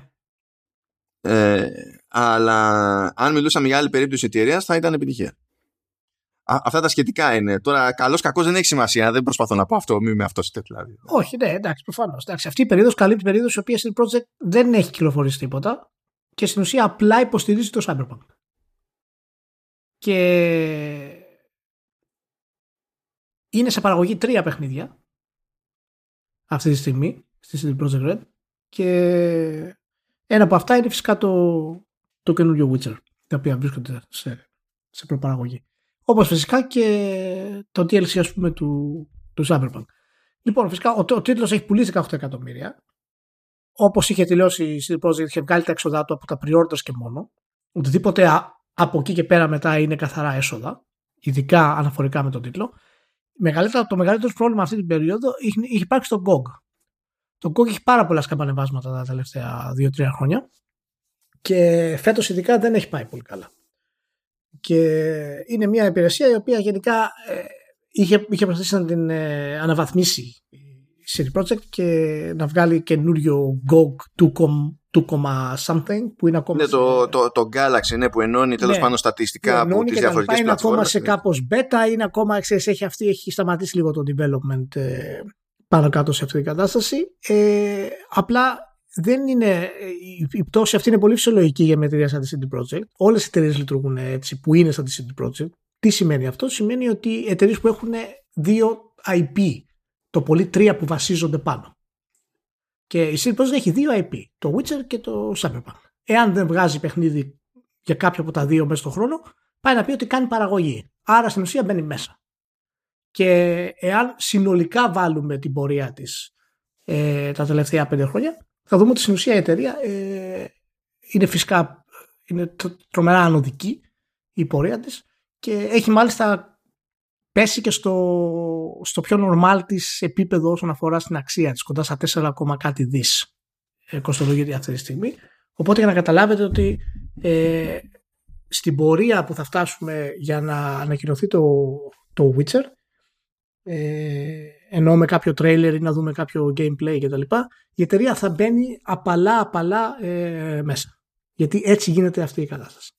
Αυτό που θα έχει ενδιαφέρον να δούμε είναι αν θα συνεχίσει το, το Cyberpunk ε, ως franchise έτσι όπως το είχε σκεφτεί αρχικά η CD Projekt. Δηλαδή το να κάνει ε, το αντίστοιχο του GTA Online στο Cyberpunk.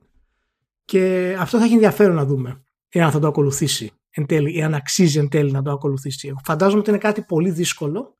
Γιατί, είναι, είναι πολύ δύσκολο. Ναι. Γιατί το, οι μηχανισμοί του, του παιχνιδιού, του Cyberpunk, δεν σηκώνουν αυτό το επίπεδο βάθους που χρειάζεται ένα online. Δηλαδή δεν αναπτύχθηκαν όσο καλά θα μπορούσαν να αναπτυχθούν. ε, για να μπορέσει να γίνει. Αν, δηλαδή χρειάζεται νέα επένδυση από τη CD Projekt αυτή τη στιγμή για να πει ότι εγώ θα βγάλω ένα Cyberpunk online. Οπότε δεν ξέρω πως έχει νόημα να ασχοληθεί απλά και μόνο ε, με, το, με το sequel του Cyberpunk και από εκεί και πέρα μετά θα είναι ε, σε θέση να το κάνει. Γιατί αν το δούμε χρονικά, ε, το Cyberpunk είναι σαν να λέμε το Witcher 2.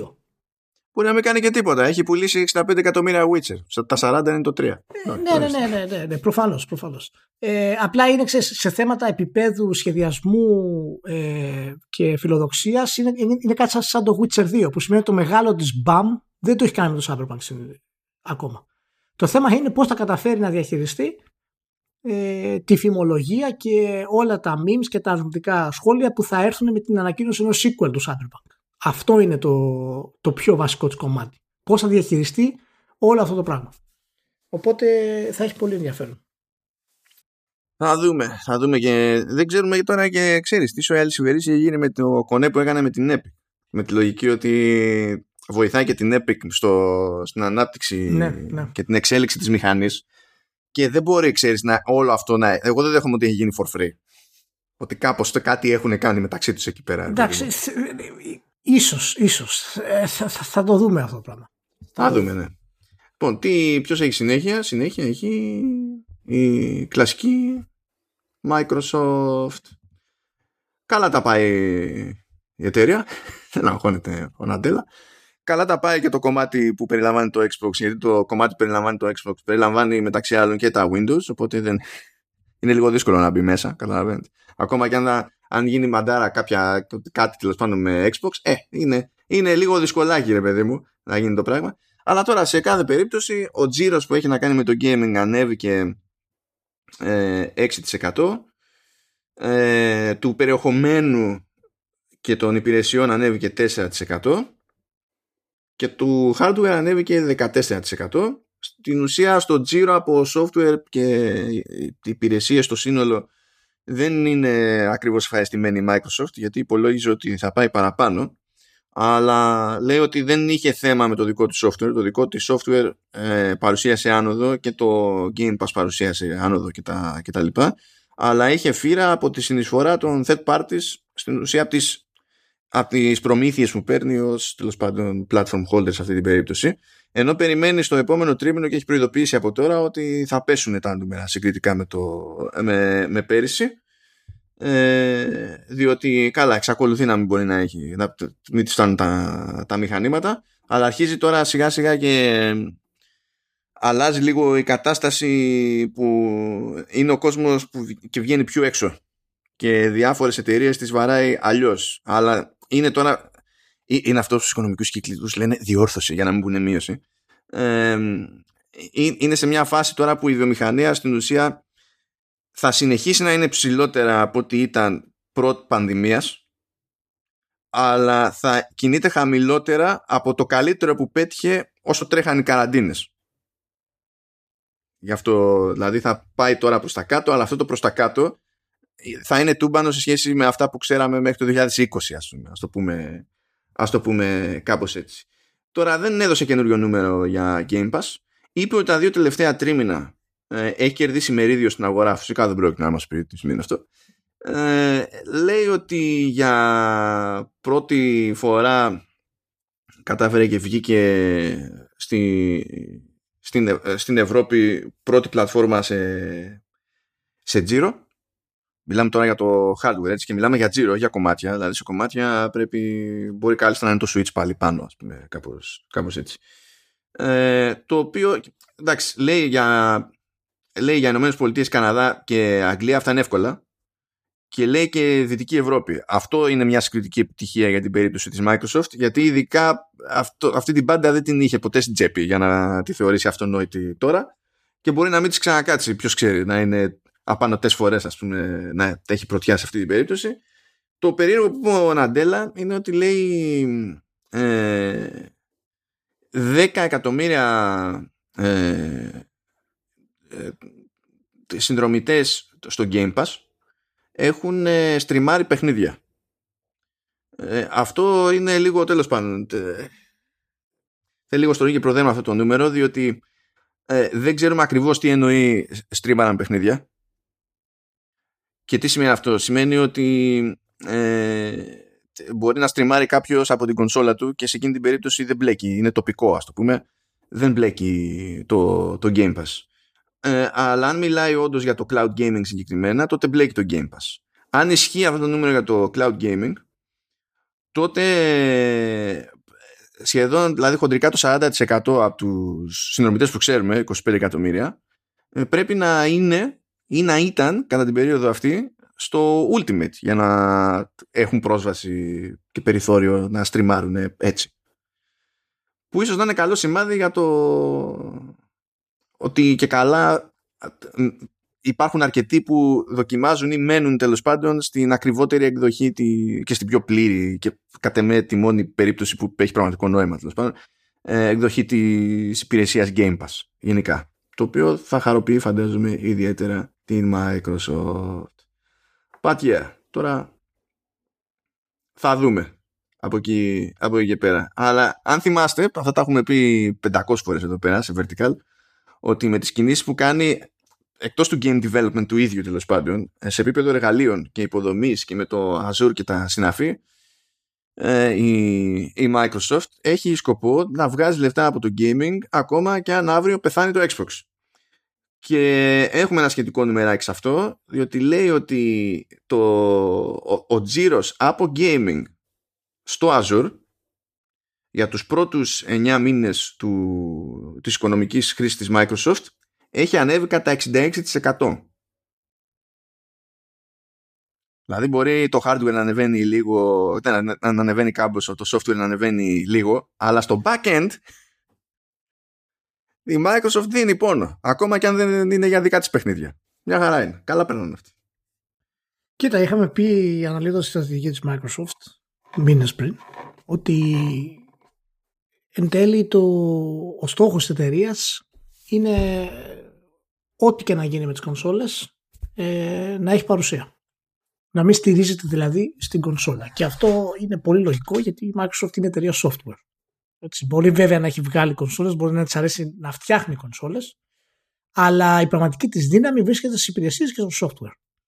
Και είναι πολύ λογικό να θέλει να στηριχτεί στο μεγαλύτερο ποσοστό της σε αυτό το κομμάτι. Και εξού φυσικά και το streaming, το Game Pass και όλα τα συναφή.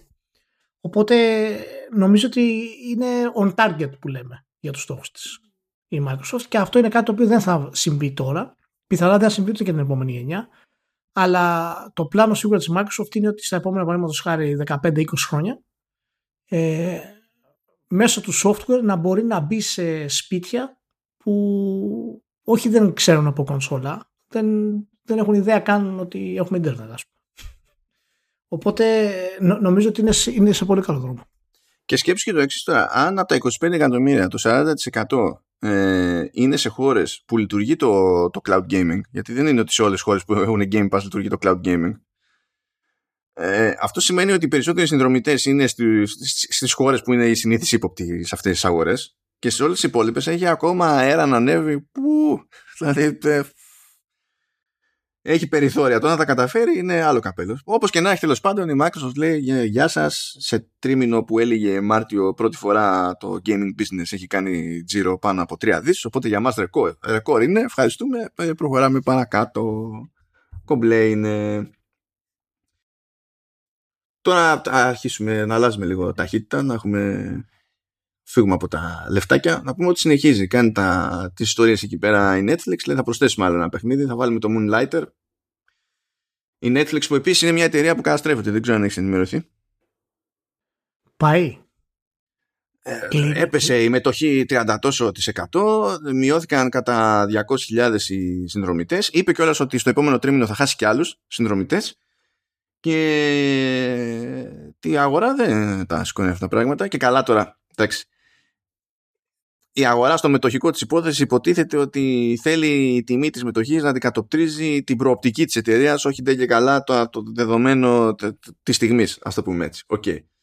Αλλά τώρα ξαφνικά βλέπω ρεπορτάζ ότι υπάρχει πρόβλημα κουλτούρας στον, ε, ε, στο, στην Netflix, ότι ε, δεν γίνεται με αυτό το πλάνο που ακολουθεί τόσα χρόνια για την παραγωγή περιεχομένου και, τα... και ξαφνικά τα συνειδητοποίησαμε αυτά τώρα ναι. είχε μείωση σε συνδρομητές. Αλλά τέλος πάντων. Λέει κάτι πρέπει να κάνει να έχει μια πιο συγκεκριμένη στρατηγική για το gaming που όντως δεν ξέρουμε ακριβώς ποιος είναι ο τελικός στόχος εδώ πέρα. Αλλά σε κάθε περίπτωση, να, άλλο ένα παιχνίδι. Θα σκάσει, θα σκάσει το Moonlighter λοιπόν. Στο, στο, στο Netflix, οπότε θα δείτε στο σχετικό κομμάτι της υπηρεσίας όταν τρέχετε τέλος πάντων σε την εφαρμογή στο, σε κινητά και tablets. Θα δείτε μια επιλογή παραπάνω. Chasing, μιας και για κάποιο λόγο καταλήξαμε να το κάνουμε track αυτό το πράγμα. Είναι μαϊτζέβελο, είναι ένα παιχνίδι εδώ, ένα παιχνίδι εκεί, είναι εύκολο. Πάμε όμως στο άλλο που είναι πιο δύσκολο να το κάνουμε track και ειδικά τη λογική του. Πάμε Nintendo Switch Online όπου προσθέτει το Octo Expansion του ε, σκάλωσε το μυαλό μου. Τους Platoon τους Platoon 2 ε, προσ, προστίθεται ως και καλά benefit του Nintendo Switch Online Plus Expansion Pack. Αυτό το έτσι το, το, η εύκολη απλή ονομασία. Συνεχίζει λοιπόν και βάζει expansions η Nintendo. Συνεχίζει να μην λέει στο χρήστη ότι εγώ αυτό το expansion pack το έχω για τα έξτρα παιχνίδια από Mega Drive και Nintendo 64 και τα συναφή, αλλά το έχω για τα expansion. Δεν παίρνει συγκεκριμένη θέση για να ξέρεις τι περιμένεις ως χρήστης, αλλά ταυτόχρονα συνεχίζει. Δεν θα πάρει ποτέ θέση, δεν θα βγάλει ποτέ άκρη και νόημα αυτή η φάση στην Nintendo. Μου αρέσει, που είναι και ένα tweet. Είναι tweet ναι, ναι, ούτε καν, ούτε καν δελτίο τύπου, ξέρω. Είπα, ναι.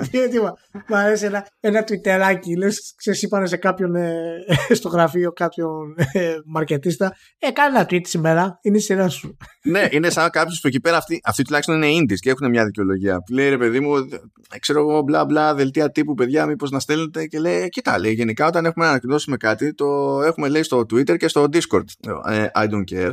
δηλαδή.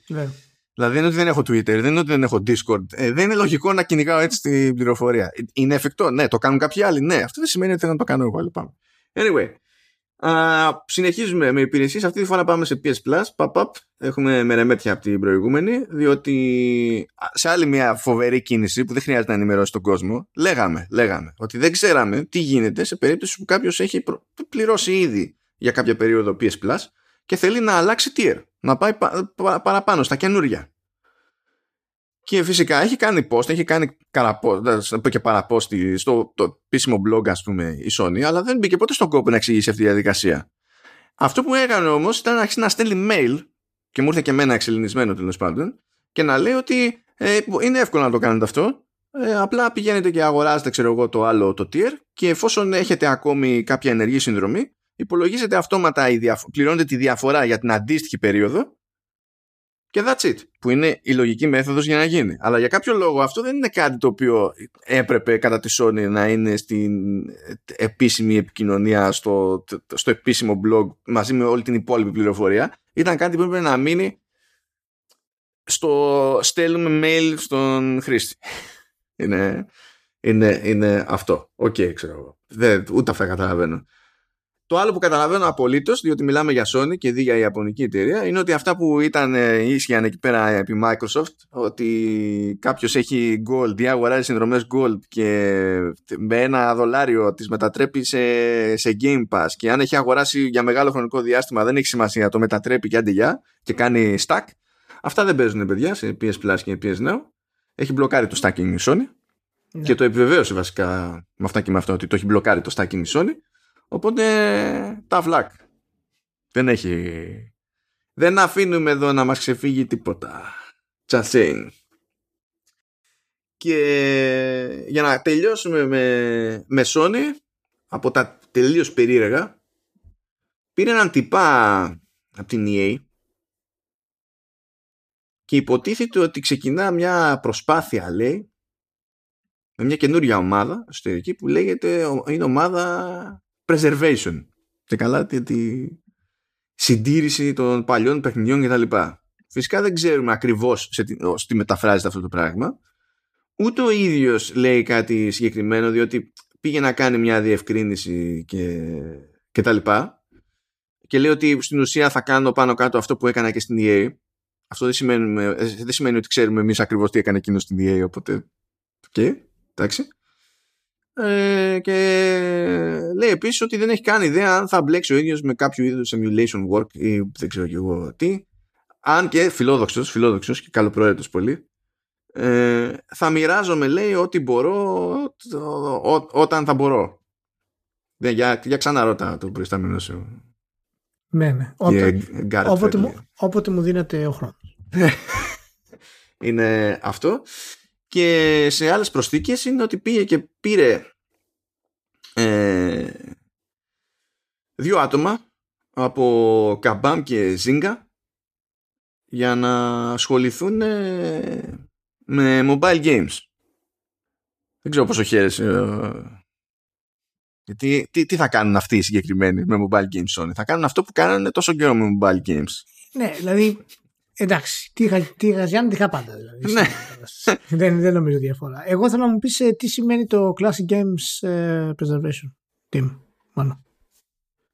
Ε, σημαίνει ότι... Σημαίνει, σημαίνει; σημαίνει, κοίταξε να δεις πώς λειτουργεί το πράγμα στην Ιαπωνία. Ξεκινάει ο ανταγωνισμός και έχει emulation για να συνεχίσει να πουλάει τα, παλιά, τα, τα παλιά παιχνίδια. Βγαίνεις εσύ, mm. λες, δεν καταλαβαίνω γιατί κάποιος θέλει να παίζει τα παλιά παιχνίδια. Μετά συνειδητοποιείς ότι κάτι πρέπει να κάνεις γι' αυτό. Λες, OK, okay, αλλά μην το πάμε να κάνουμε, παιδιά. Α σχεδιάσουμε το PS5 ώστε να θέλει όση λιγότερη δουλειά γίνεται το software για να τρέχει έτσι όπως είναι. Μην κάνουμε και πολλά πολλά και παιδευόμαστε. Γιατί το άλλο θέλει δουλειά από πίσω. Συνεχίζεις και τροσκρά στην όλη διαδικασία. Βγαίνεις σε Orion, λες, ορίστε, θα σας πουλήσουμε και ακριβότερο tier στο PS Plus που θα έχει ως ξεχωριστό benefit την πρόσβαση σε παλιά παιχνίδια. Και λες τώρα αφού έχουμε να το πουλήσουμε αυτό το πράγμα, πρέπει να το στηρίξουμε για κάπως. Εκεί δεν γίνεται να το στηρίζουμε στο περίπου όπως ήταν μέχρι τώρα. Χρειαζόμαστε μια ομάδα για να το κάνει αυτό το πράγμα. Και στην τελική, αν είναι να μας λάχει ποτέ να κάνουμε emulation του PS3, δεν θα γίνει for free, ούτε θα γίνει στον αυτόματο. Θα τη βγάλουμε το cloud μέχρι τότε, αλλά μήπως να κάνουμε κάτι και γι' αυτό. Ε, και ξεκινάνε ψηλό τώρα Αυτά. Που, έτσι, ας το πούμε. δεν, δεν βλέπω κάποιο πρόβλημα. Σε 5, 6, 7, 8, 10 χρόνια θα έχουν βρει ένα μοτίβο. Ναι, εντάξει, εγώ δεν καταλαβαίνω τι σημαίνει το, το preservation team. Γενικά τι θέλει να κάνει η Sony, αλλά τη βγάζω στο καπέλο γιατί πάλι κάνει μια δήλωση χωρίς να λέει τι είναι αυτό το πράγμα. δηλαδή, δηλαδή, δηλαδή, πραγματικά είναι κάτι το οποίο η Sony το κάνει με, με εντυπωσιακό ε, τρόπο. Λέει κάτι, το αφήνει Όπως τα τρέλερ, πούμε, του Horizon και μπορεί να είναι αυτό, μπορεί να είναι και κάτι άλλο μετά. Να το δούμε. Αλλά το hype από πίσω για το classic team, new game preservation team, ας πούμε, είναι κάτι το. το είναι, είναι υπαρκτό. Δεν λέει backwards compatibility team. Δεν λέει emulation team. Έχει ακούσει ότι ο λόγος που δηλαδή παίζει ένα άγχος γενικά για τη συντήρηση παλιών έργων για το πώς θα επιβιώσει αυτός ο κώδικας ώστε να είναι λειτουργικός για να μπορεί να τρέξει, να μπορεί να, ε, γίνει, να συνεχίσει να είναι εμπορικά εκμεταλλεύσιμο προϊόν ή να μπορεί να μελετηθεί κτλ. Ναι. Και ακούει συνέχεια, γιατί λένε και τα media, το, ότι υπάρχει το θέμα της συντήρησης του preservation και preservation και preservation. Και σου λέει θα φτιάξει μια ομάδα. Και πώ θα την πω, θα την πω preservation. Θα το, θα το καταλάβουν. Είναι, θα, πάω, κατήσω, θα πατήσω ακριβώς το keyword. Δεν θα ακολουθούμε παραπέρα. Ε, τέλος πάντων, θα δούμε που θα βγει το συγκεκριμένο. Έλα να ξενερώσουμε λίγο, Ηλία. Ηλία δεν θα παίξουμε ποτέ κοπ Halo Infinite. Μ' αρέσει που ποντάρισα ότι το βλέπω για τέλη καλοκαιριού την περασμένη φορά. Παρότι λέγανε ότι ελπίζανε για Μάιο και μετά λέγανε έθε λίγο πιο μετά και λέω το βλέπω για τέλη καλοκαιριού. Και τώρα αυτός είναι ο νέος στόχος. Τέλη καλοκαιριού. Αν να τον πιάσουν για αυτόν. Έχεις πέσει έξω, μάλλον. Έχεις πέσει έξω. έχεις πέσει, έχεις πέσει πολύ έξω. Δε, δηλαδή δεν το, μα και εγώ δεν πιστεύω. Και το Forge λέει θα πάει για Σεπτέμβριο και το split screen θα πάει για στο, στο campaign ε, θα πάει ακόμη πιο πέρα, θα πάει με season 3 για Νοέμβριο. Γιατί λέει πρέπει να την παλέψουμε λέει ως ομάδα θα, θα έχουμε ως προτεραιότητα λέει team health. Εντάξει. Νομίζω μιλάμε για τιτάνιο κάζο στη 343 έτσι δεν έχει καν σημασία πώς είναι το παιχνίδι ε, σαν, σαν αποτέλεσμα. Είναι, αν το βάλεις αυτό σαν διαχείριση, δεν έχει βγει τίποτα. Ναι. Τίποτα καθόλου. Κατά μία είναι ευτυχώς που είναι στη Microsoft και απλά δεν την νοιάζει. Δηλαδή, θα σου πει. Στη τελική θα πάθουμε και τίποτα. Αλλιώς ναι, δεν. δεν... Εντάξει. Ε, αν αυτό είναι αλήθεια, ας πούμε ότι είναι αλήθεια. Έτσι, ε, είναι, είναι φυσικά κάτι το οποίο εντάξει, εγώ το, το, το υποστηρίζω, να σου πω την αλήθεια. Γιατί δεν το έχει ξανακάνει άλλη εταιρεία αυτό το πράγμα. Και σε μια, σε μια περίοδο που τα πάντα είναι καταστροφικά, ας πούμε, στο development, ε, μια εταιρεία το να βγει και να κάνει αυτή τη δήλωση, εγώ το λέω πάρα πολύ θετικό. Τώρα, βέβαια, είναι η αλήθεια ότι φαίνεται ότι γενικά το πλάνο του Halo Infinite δεν το είχαν σκεφτεί πάρα πολύ και τώρα αναγκαστικά προσπαθούν να σχεδιάσουν διαφορετικές έτσι, μεθόδους για να μπορέσουν να προχωρήσουν την ανάπτυξη και ίσως με αυτόν τον τρόπο να βγάζουν ξέρεις, και μια θετική εικόνα προς τα έξω κερδίζοντας χρόνο παράλληλα για να μπορέσουν να θέσουν το παιχνίδι στα, στα επίπεδα του, που χρειάζονται πούμε, τα, τα παιχνίδια που είναι live τα λεγόμενα. Ε, εντάξει, κοίτα δεις, είναι, ε, ε, εγώ ποτέ δεν ήμουν ο παδός του να κάνουμε το Halo live. Το multiplayer θα μπορούσε να επεκταθεί πάρα πολύ. Αλλά να το κάνεις live και τα λοιπά νομίζω ήταν, ε, ήταν πάντα για μένα μια, μια λάθος επιλογή για τη, για τη Microsoft γιατί ε, ειδικά με την ε, 343 δεν έχει τη δυνατότητα 343 να υποστηρίξει κάτι. Και θέλω να δω τώρα αν πραγματικά θα μπορέσει να μείνει ο τίτλος γενικά στην ομάδα ή θα μπορέσει κάποια άλλη ομάδα να live το live κομμάτι του Halo Infinite.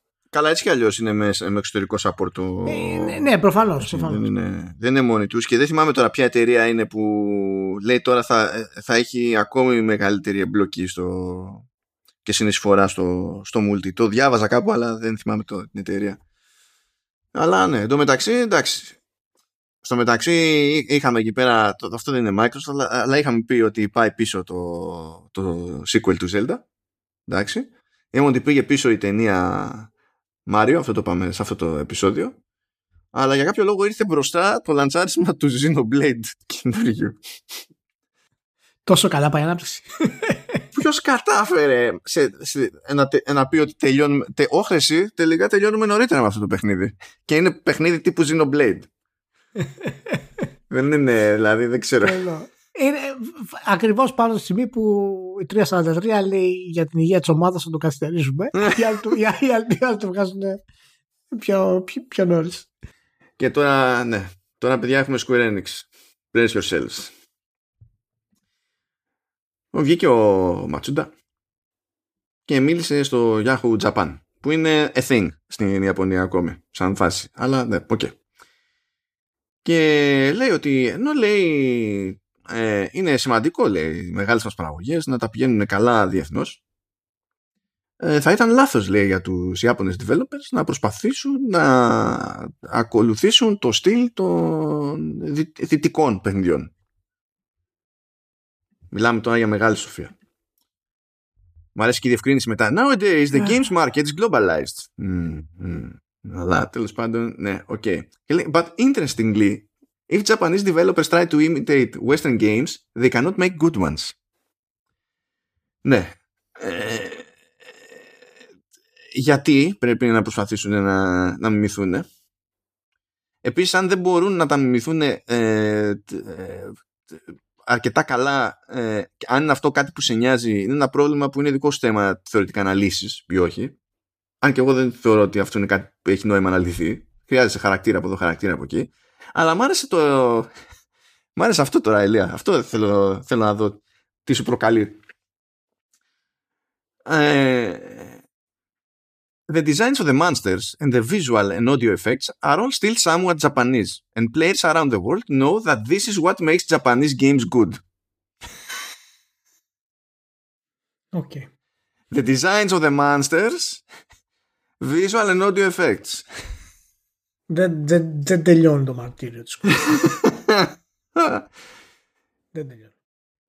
Δεν, δεν, Λοιπόν, εντάξει, προφανώς ισχύει αυτό που λέει. Δεν χρειάζεται να αντιγράψουν τα δυτικά παιχνίδια και ευτυχώς που δεν χρειάζεται να αντιγράψουν γιατί μας αρέσει αυτό που κάνει η Ιαπωνία, που κλείνεται στον εαυτό της.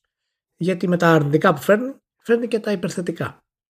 Και εάν χαθεί αυτό, τότε πραγματικά θα έχουμε μια βιομηχανία η οποία θα είναι ε, δυτική.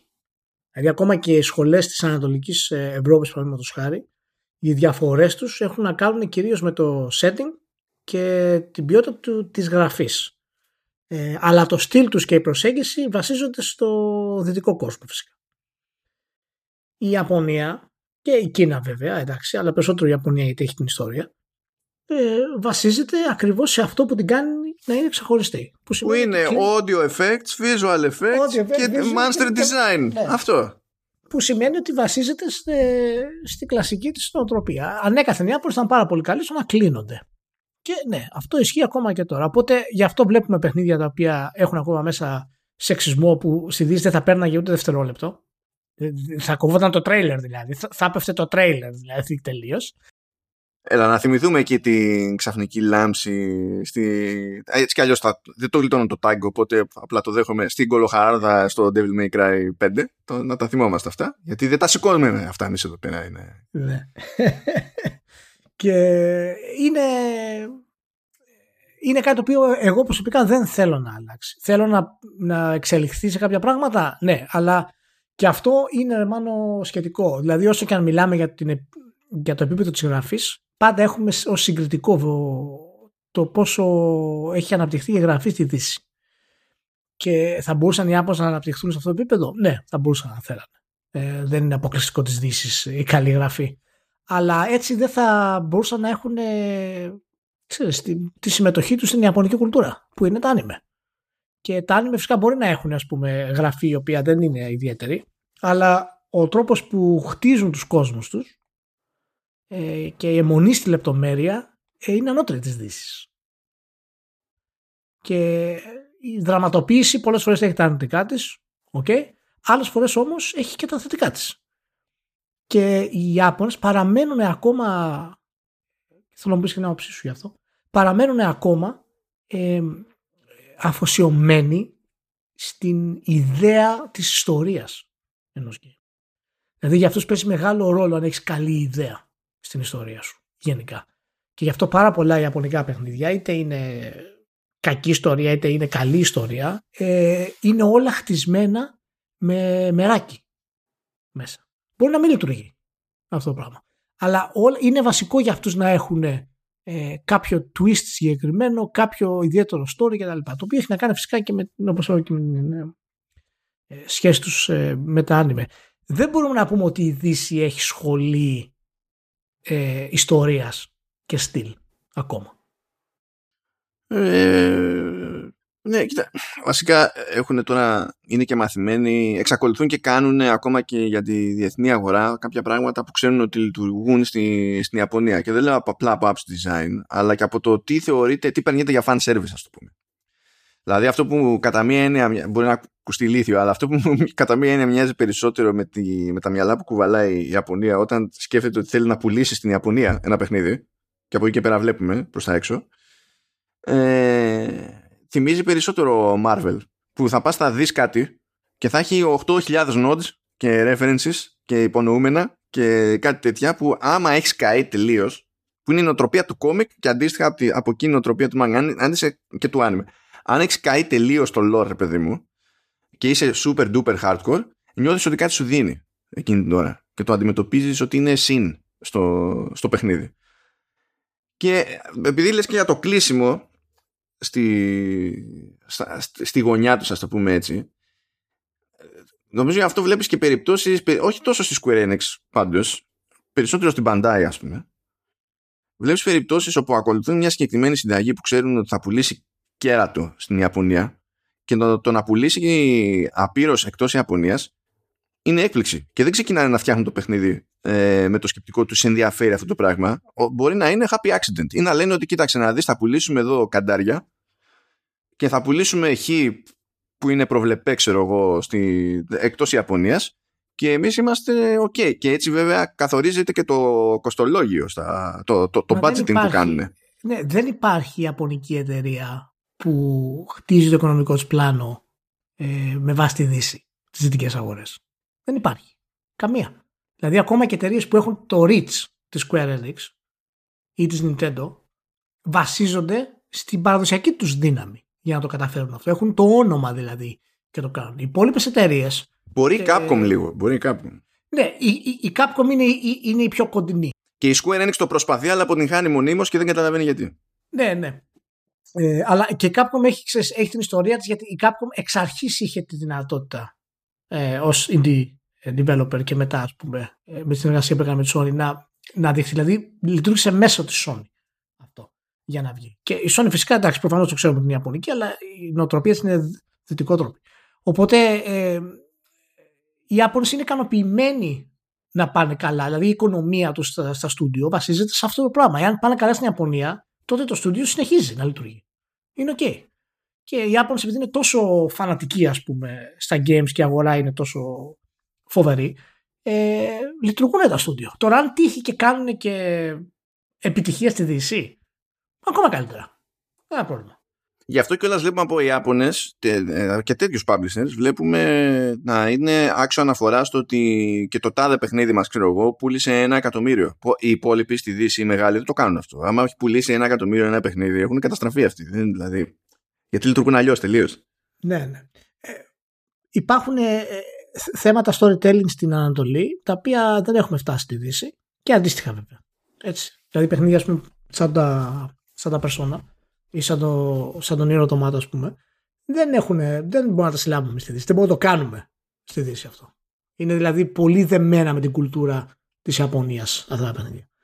Ε, και αυτό το storytelling. Απ' την άλλη, το έχουμε ξαναπεί, ας πούμε, παραδείγματος χάρη, εταιρείες, ξέρω εγώ, σαν την Νότου, ε, δεν μπορούν να το μιμηθούν αυτό οι Ιάπωνες. Αυτό το πράγμα. Ε, έχουν άλλο. Ε, είναι θέμα νοοτροπίας, δηλαδή. Μην, μην μπερδεύετε ότι αν δεν υπάρχει το ταλέντο ή όχι. Είναι θέμα νοοτροπίας. Ε, τώρα ο Ματσούτα βγαίνει και λέει γιατί να το κάνει αυτό το πράγμα. Δεν ξέρω γιατί βγαίνει και μα το λέει αυτό το πράγμα. Ίσως γιατί τα τελευταία του Final Fantasy ας πούμε ε, προσπάθησαν να ξαναγίνουν δυτικά και έχασε πάρα πολύ από αυτό που έκανε τη μεγάλη της δύναμη η Square Enix. Βέβαια εντάξει αυτό έχει σταματήσει την ουσία από το Final Fantasy 12 και ύστερα. Ε, οπότε δεν ξέρω μάλλον πιστεύεις ότι η Square Enix μπορεί ποτέ να επανέλθει σε θέματα ας πούμε ιστορίας και σεναρίου και δυνατών χαρακτήρων ε, όπως είχε το Final Fantasy 10 παραδείγματος χάρη. Για την εποχή του πάντα μιλάμε έτσι. Μπορεί να επανέλθει. Δεν, ε, ε, δεν ξέρω, ε, εκτός αν η ερώτησή σου είναι αν έχει το talent να το κάνει. Αυτό είναι άλλο debate. Θα, ναι, όχι, όχι, αν θα μπορέσει, όχι αν μπορεί σε θέματα κουλτούρας, αν θα μπορέσει, αν έχει το ταλέντο, αν έχει το pool για να μπορέσει να το φτάσει αυτό. Καλά, μπορεί τώρα να μην υπάρχουν τα, τα άτομα που να βολεύουν. Αλλά αν το λέμε γενικά σαν θεωρητική δυνατότητα ή ενδεχόμενο, μπορεί να το κάνει. Απλά δεν πιστεύω ότι θέλει να το κάνει. Παλεύει από τότε που έγινε και η συνένωση με την ένοιξη κτλ. Είναι σαν να προσπαθεί ακόμη να χωνέψει η, η Square Enix. Ε, και είναι ε, κάτι. Το, ε, έχουν περάσει και άλλοι Ιάπωνες από αυτό το, το στάδιο.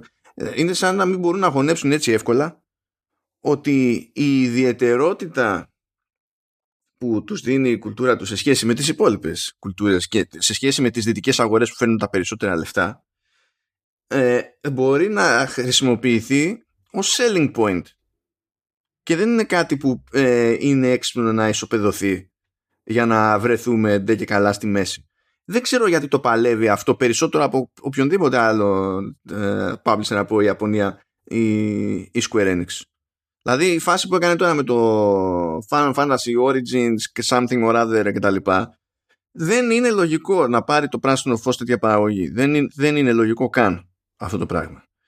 Όλος αυτός ο χαμός που έχει γίνει με το, που έγινε με τον μπρος πίσω με το Final Fantasy 15 θα είναι open world, δεν θα είναι open world μα κοιτάξτε οι άλλοι κάνουν open world θα στο ξεκινήσουμε έτσι και μετά βλέπουμε και ό,τι να είναι είναι πάνω σε μια τέτοια αναζήτηση που δεν είμαι σίγουρος ότι ξέρει γιατί την κάνει δεν, δεν, δεν μπορεί να το χωνέψει. Τη στιγμή που οι ανταγωνιστές της στην Ιαπωνία έχουν βρει ο καθένας ένα διαφορετικό του ζύγι. Η Bandai έχει αποφασίσει ότι άμα πουλάει ε, ε, κάτι για 2 εκατομμύρια από κάτι είναι τούμπανο και άμα της κάτσει να πουλήσει κάτι, κάνει bank ξέρω και πουλήσει 7, είμαστε ακόμη πιο τούμπανο, είμαστε καλύτεροι, no worries. Η Capcom έχει βρει εκεί πέρα το δικό της το, το μοτίβο και δοκιμάζει και πολύ πιο εύκολα με νέα IP σχέση με τους υπολείπους. Η Sega σου λέει, you know what, θα κάνουμε ό,τι μας γουστάρει και άμα πιάσει έπιασε. Στην τελική έχουμε το football manager. θα βγει κανένα πράγμα. έχουμε εκεί το total war. Θα γίνει. Δεν θα, θα έχουμε, θέλουμε, δεν θέλουμε, θα έχουμε παρουσία της προκοπής και από εδώ και από εκεί. Δεν ξέρω η Square Enix γιατί δεν μπορεί να χωνέψει πράγματα. ε, έχει, δεν ξέρω, είναι κάτι που πρέπει να το λύσει με, το, με τον εαυτό της. Γιατί μόνο έτσι θα καταλήξει να κάνει κάτι ανάλογο, ξέρω του Final Fantasy 10, γιατί θα πει εκεί ποιες είναι οι δυνάμεις μου, όχι ποια, ποια είναι τα κολλήματά μου, θα πει ποιες είναι οι δυνάμεις μου, θα πατήσω σε αυτές τις δυνάμεις. Και ακριβώς επειδή πλέον η αγορά έχει ανοίξει τόσο, ή είναι ε, παγκοσμιοποιημένη κτλ., είναι ευκολότερο να βρεις περισσότερους που να ε, ε, κερδίζονται από την οποιαδήποτε συνταγή. Αυτό δεν είναι λόγος να τα κάνεις όλα ίδια. Είναι λόγος να προσπαθείς να διαφοροποιήσει. Αλλά τέλος πάντων τώρα. Okay. Ναι. Αν μείνουμε Square Enix, Balan Under, ε, Wonderworld, Underworld πριν από. Στο Underworld κατέληξε το Balan, αλλά OK. Okay. Βγήκε ο Yuji Naka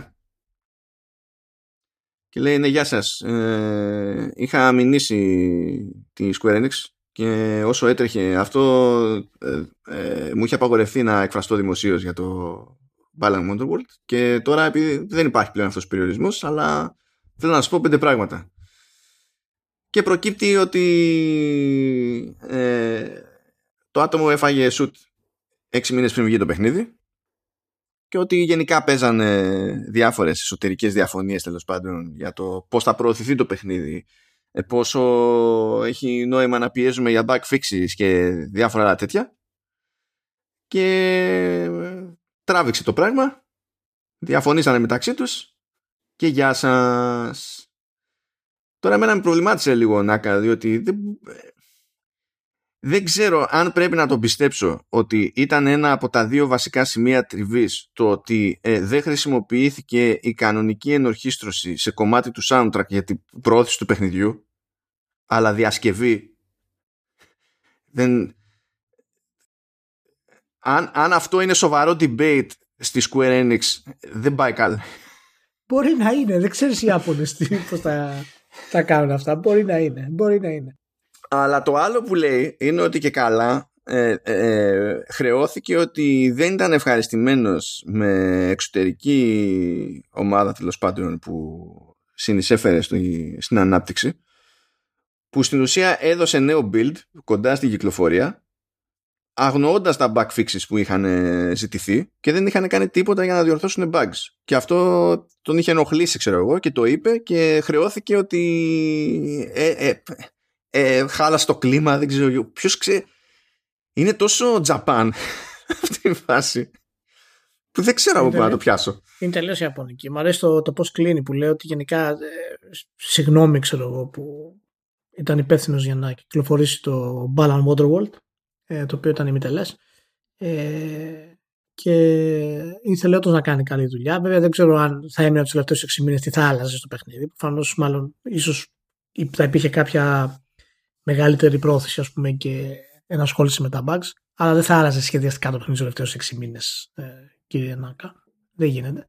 Ε, είναι λίγο υπερβολικό αυτό που λέει στο τέλος ότι η Square Enix και η Arzest είναι εταιρείες που δεν νοιάζονται για παιχνίδια και για τους game fans.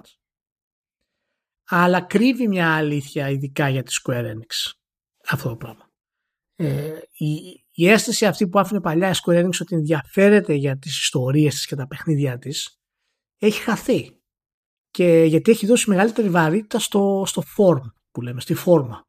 Θα είναι δυτικοποιημένο, θα είναι open world, θα έχει νέο σύστημα μάχης, ε, θα αλλάξουμε χίλια δύο πράγματα, θα δημιουργήσουμε άλλα concepts. Και αυτό έχει χάσει δηλαδή το ενδιαφέρον ε, που βγάζαν οι τίτλοι της σε, σε μεγάλο βαθμό. Δεν ξέρω αν θα γυρίσει προς τα πίσω, αλλά δεν ξέρω, είναι πόσο μεγάλη είναι η Square Enix για εξαγορά, μάλλον. Δεν ξέρω τι valuation έχει, αλλά το ζήτημα δεν είναι αυτό. Το ζήτημα είναι ότι οι Ιάπωνες δεν γουστάρουν να πουλάνε σε μη Ιάπωνες. Ναι, ναι, σίγουρα, σίγουρα. Ε, ε, ε, εννοείται αυτό. Απλά μου κάνει ενδιαφέρον λίγο που, γιατί είναι, είναι διάφορα νέα που βγαίνουν τώρα για τους Square και διάφορες δηλώσεις, ας πούμε, κτλ. Και ιδιαίτερα η δήλωση του Ματσούντα, ας πούμε, είναι, είναι out of the blue, ας πούμε. Για ποιο λόγο μας το είπε τώρα. Α το πάρουμε θετικά ότι ίσως το επόμενο Final Fantasy επιστρέφει στις ρίζες του. Όχι, καλά, εντάξει. Ναι. Και θα είναι κλασικό. Όχι, ε. Εντάξει, δεν ξέρω, θα δούμε. Θα δούμε. Εντάξει, θα δούμε. Ναι, λέει, τώρα υπήρχαν και κάτι δηλώσεις που λένε είναι στη τελική ευθεία ανάπτυξη του Final Fantasy 16. Είναι στη τελική ευθεία, αλλά έχουμε μείνει σε εκείνο το τρέιλερ. Που το, το, το ένα. ποιος ξέρει τώρα τι παίζει εδώ πέρα. Αλλά ναι, τέλος πάντων, ε, ας πούμε ότι φεύγουμε από τη ρημάδα της Square Enix που δεν καταλαβαίνουμε με τι μυαλά σκέφτεται έτσι κι αλλιώς. Θα κάνουμε έτσι για τελείωμα να κάνω μια αναφορά στο The Artful Escape που μπήκαν στην εργασία να το παίξω σοβαρά. Δεν κρατάει πολύ. Δηλαδή, ξέρω εγώ, άντε να είναι κανένα τετράωρο. Και η αλήθεια είναι ότι έτσι για να πούμε ότι συνεννοούμαστε κάπως, τεχνικά μιλώντας, δεν έχει πολύ gameplay, ας το πούμε έτσι. Έχει πολύ ελαφρύ platforming και σε σημεία έχει λίγο rhythm game μέσα του. Αλλά είναι αδύνατο να το παίξεις αυτό το παιχνίδι και να μην σε κερδίσει η αισθητική του. Γενικά έχει να κάνει τέλος πάντων με ένα, το, με ένα νεαρό πρωταγωνιστή που υποτίθεται ότι είναι εκεί πέρα στο χωριό του, ας το πούμε έτσι, στην κομμόπολη του, γνωστός επειδή ο θείος του ήταν φοβερός folk musician και υποτίθεται ότι τον περιμένουν να ε, κάνει την πρώτη του συναυλία αλλά με στόχο να μιμηθεί ακριβώς το, τον θείο του. Γιατί αυτό περιμένει ο κόσμος ο θείος του είναι θρύλος στην περιοχή και θέλει να θυμηθούν το θρύλο, το θρύλο του. Ε, ζορίζεται το παιδάκι αυτό γιατί σου λέει OK okay, αλλά εγώ δεν έχω προσωπικότητα δηλαδή δεν έχω δει να κάνω κάτι εδώ πέρα. Ε, που είναι μια όχι αυστηρά έτσι εφηβική απόρρια μπορώ να πω αλλά νομίζω ότι έτσι όπως τη χειρίζεται το παιχνίδι ταιριάζει ε, ε, ταιριάζει για τέτοιες ηλικίες έτσι να πούμε ότι πιάνει τόπο ρε παιδί μου αυτή η αναζήτηση που αποτυπώνεται στο, στο παιχνίδι και να μην σας το πω λόγο όπως γίνεται σε αυτές τις περιπτώσεις εμφανίζονται εξωγήινοι γίνεται ένα κονέ εκεί πέρα και καταλήγει σαν σαλαμέρι ο πρωταγωνιστής ε, τώρα όπου και αν είναι πραγματικά η καλλιτεχνική διεύθυνση είναι φοβερή. Έχει ένα περίεργο στυλ το οποίο δεν είναι πολύ 3D. Γενικά δεν έχει πολύ βάθος το οτιδήποτε. Ακόμα και οι χαρακτήρες ενώ έχουν μια ε, ελαφριά έτσι αίσθηση βάθους σαν μοντέλα είναι στημένα και κινούνται στο χώρο έτσι όπως περιμένει κάποιος ε, από, από φιγούρες σε θέατρο σκιών. Δηλαδή έχουν τέτοιου τύπου αρθρώσεις, τέτοιου τύπου κινήσεις, είναι, είναι κάπως έτσι. Δεν πάνε τόσο νευρόσπαστα γιατί δεν είναι κάποιο χέρι από πίσω, έτσι, εντάξει, είναι πιο smooth το animation κτλ. Αλλά γενικά θυμίζει αυτό το πράγμα. Και στην ουσία το παιχνίδι μπαίνει στη διαδικασία να πηγαίνει το χαρακτήρα από τη μία κουλή περιοχή του σύμπαντος στην άλλη κουλή περιοχή του σύμπαντος ε, και να περνάει από κάποιες έτσι ας το πούμε σχετικά φιλοσοφικές δοκιμασίες το, τον χαρακτήρα για να του δώσει ένα πάτημα ε, ο ίδιος να πάρει θέση για το ποιος θέλει να είναι στην τελική είναι κάπως έτσι ε, αλλά είναι φοβερό στο μάτι, είναι φοβερό στο μάτι. Είναι τόσο φοβερό στο μάτι που σχεδόν καταπίνω το ότι εξακολουθεί να είναι unoptimized για αυτό που κάνει σε τεχνικό επίπεδο. Υποτίθεται ότι έχει πατσαριστεί και για Xbox Series και το παίζω σε Series X τέλος πάντων. Και πραγματικά μόλις μπω σε ένα δωματιάκι που υπάρχουν, ξέρω εγώ, τρεις NPC, το frame rate πάει περίπατο. Και λες, καταλαβαίνω ότι είστε μικρή ομάδα, αλλά δεν γινόταν αυτό να το ισιώσουμε τουλάχιστον σε ένα τέτοιο μηχάνημα. Δεν μπορεί. Δηλαδή, κάπως να ξεφύγουμε. Τέλος πάντων, λες, ας το καταπιώ, παρότι βετσιτώνει. Αλλά νομίζω ότι πέραν του light platforming, αυτό το λίγο που έχει σε rhythm game, ε, ε, ενώ δεν, ε, δεν άλλα παιχνίδια θα, τα είχαν κάνει το, θα το είχαν κάνει το main event. Δηλαδή σχεδόν όλο το παιχνίδι θα ήταν έτσι. Ενώ εδώ είναι σε, σε σημεία. Είναι ο μηχανισμός που όντως αποτυπώνει τη, την αναζήτηση του, του χαρακτήρα. Όταν ακούτε για ένα rhythm game συνήθως, φαντάζεστε ότι κάπως εμφανίζονται κάποιες νότες που είναι ή κάποια σύμβολα που αντιστοιχούν σε νότες και κάπως θα υποδηλώνεται το πότε πρέπει να πατηθεί εγκαίρως το α, το β, το γ, κουμπί κτλ. για να παιχτεί αυτό που πρέπει να παιχτεί όπως πρέπει να παιχτεί. Αλλά εδώ, σε αυτή την περίπτωση, το ζήτημα δεν είναι η ακρίβεια. Δηλαδή θα, θα σου δείξει το παιχνίδι ότι πρέπει να πατήσεις αυτό, αυτό και αυτό με την τάδε σειρά αλλά εφόσον εσύ πετύχεις τη σειρά τον χρονισμό τον αφήνει πάνω σου. Δηλαδή μπορείς να έχεις να πατήσεις τρία πλήκτρα σε διαδοχή ας πούμε. Μπορείς να κάνεις γρήγορα. Μπορείς να κρατήσεις πατημένο το πρώτο και να αλλάξει το ρηφάρισμα που κάνεις με τη, με, ε, με την κιθάρα ε, να πας και τις άλλες δύο αργά ή να πας μόνο την πρώτη αργά, τη δεύτερη γρήγορα, την τρίτη αργά κτλ. Και, και έτσι καταλήγεις και ενώ σου έχουν δώσει τη μουσική έτοιμη κατά μία έννοια με έναν τόσο απλό μηχανισμό εκείνη τη στιγμή ακόμα και να δεν σε πολύ νοιάζει ε, ε, ε, κάνεις τη μουσική δική σου. Όντως δηλαδή και εσύ σαν παίχτης εκείνη τη στιγμή καταλήγεις και παίζεις κάποιες νότες με τρόπο και με ένα τέτοιο σύστημα που είναι πραγματικά απίθανο ε, να καταλήξεις να είναι ακριβώς ίδιος με του διπλανού παίχτη που μπορεί να πάει να περάσει από το, από το ίδιο σημείο. Και πετυχαίνει αυτό σε συμβολ, ο συμβολισμός.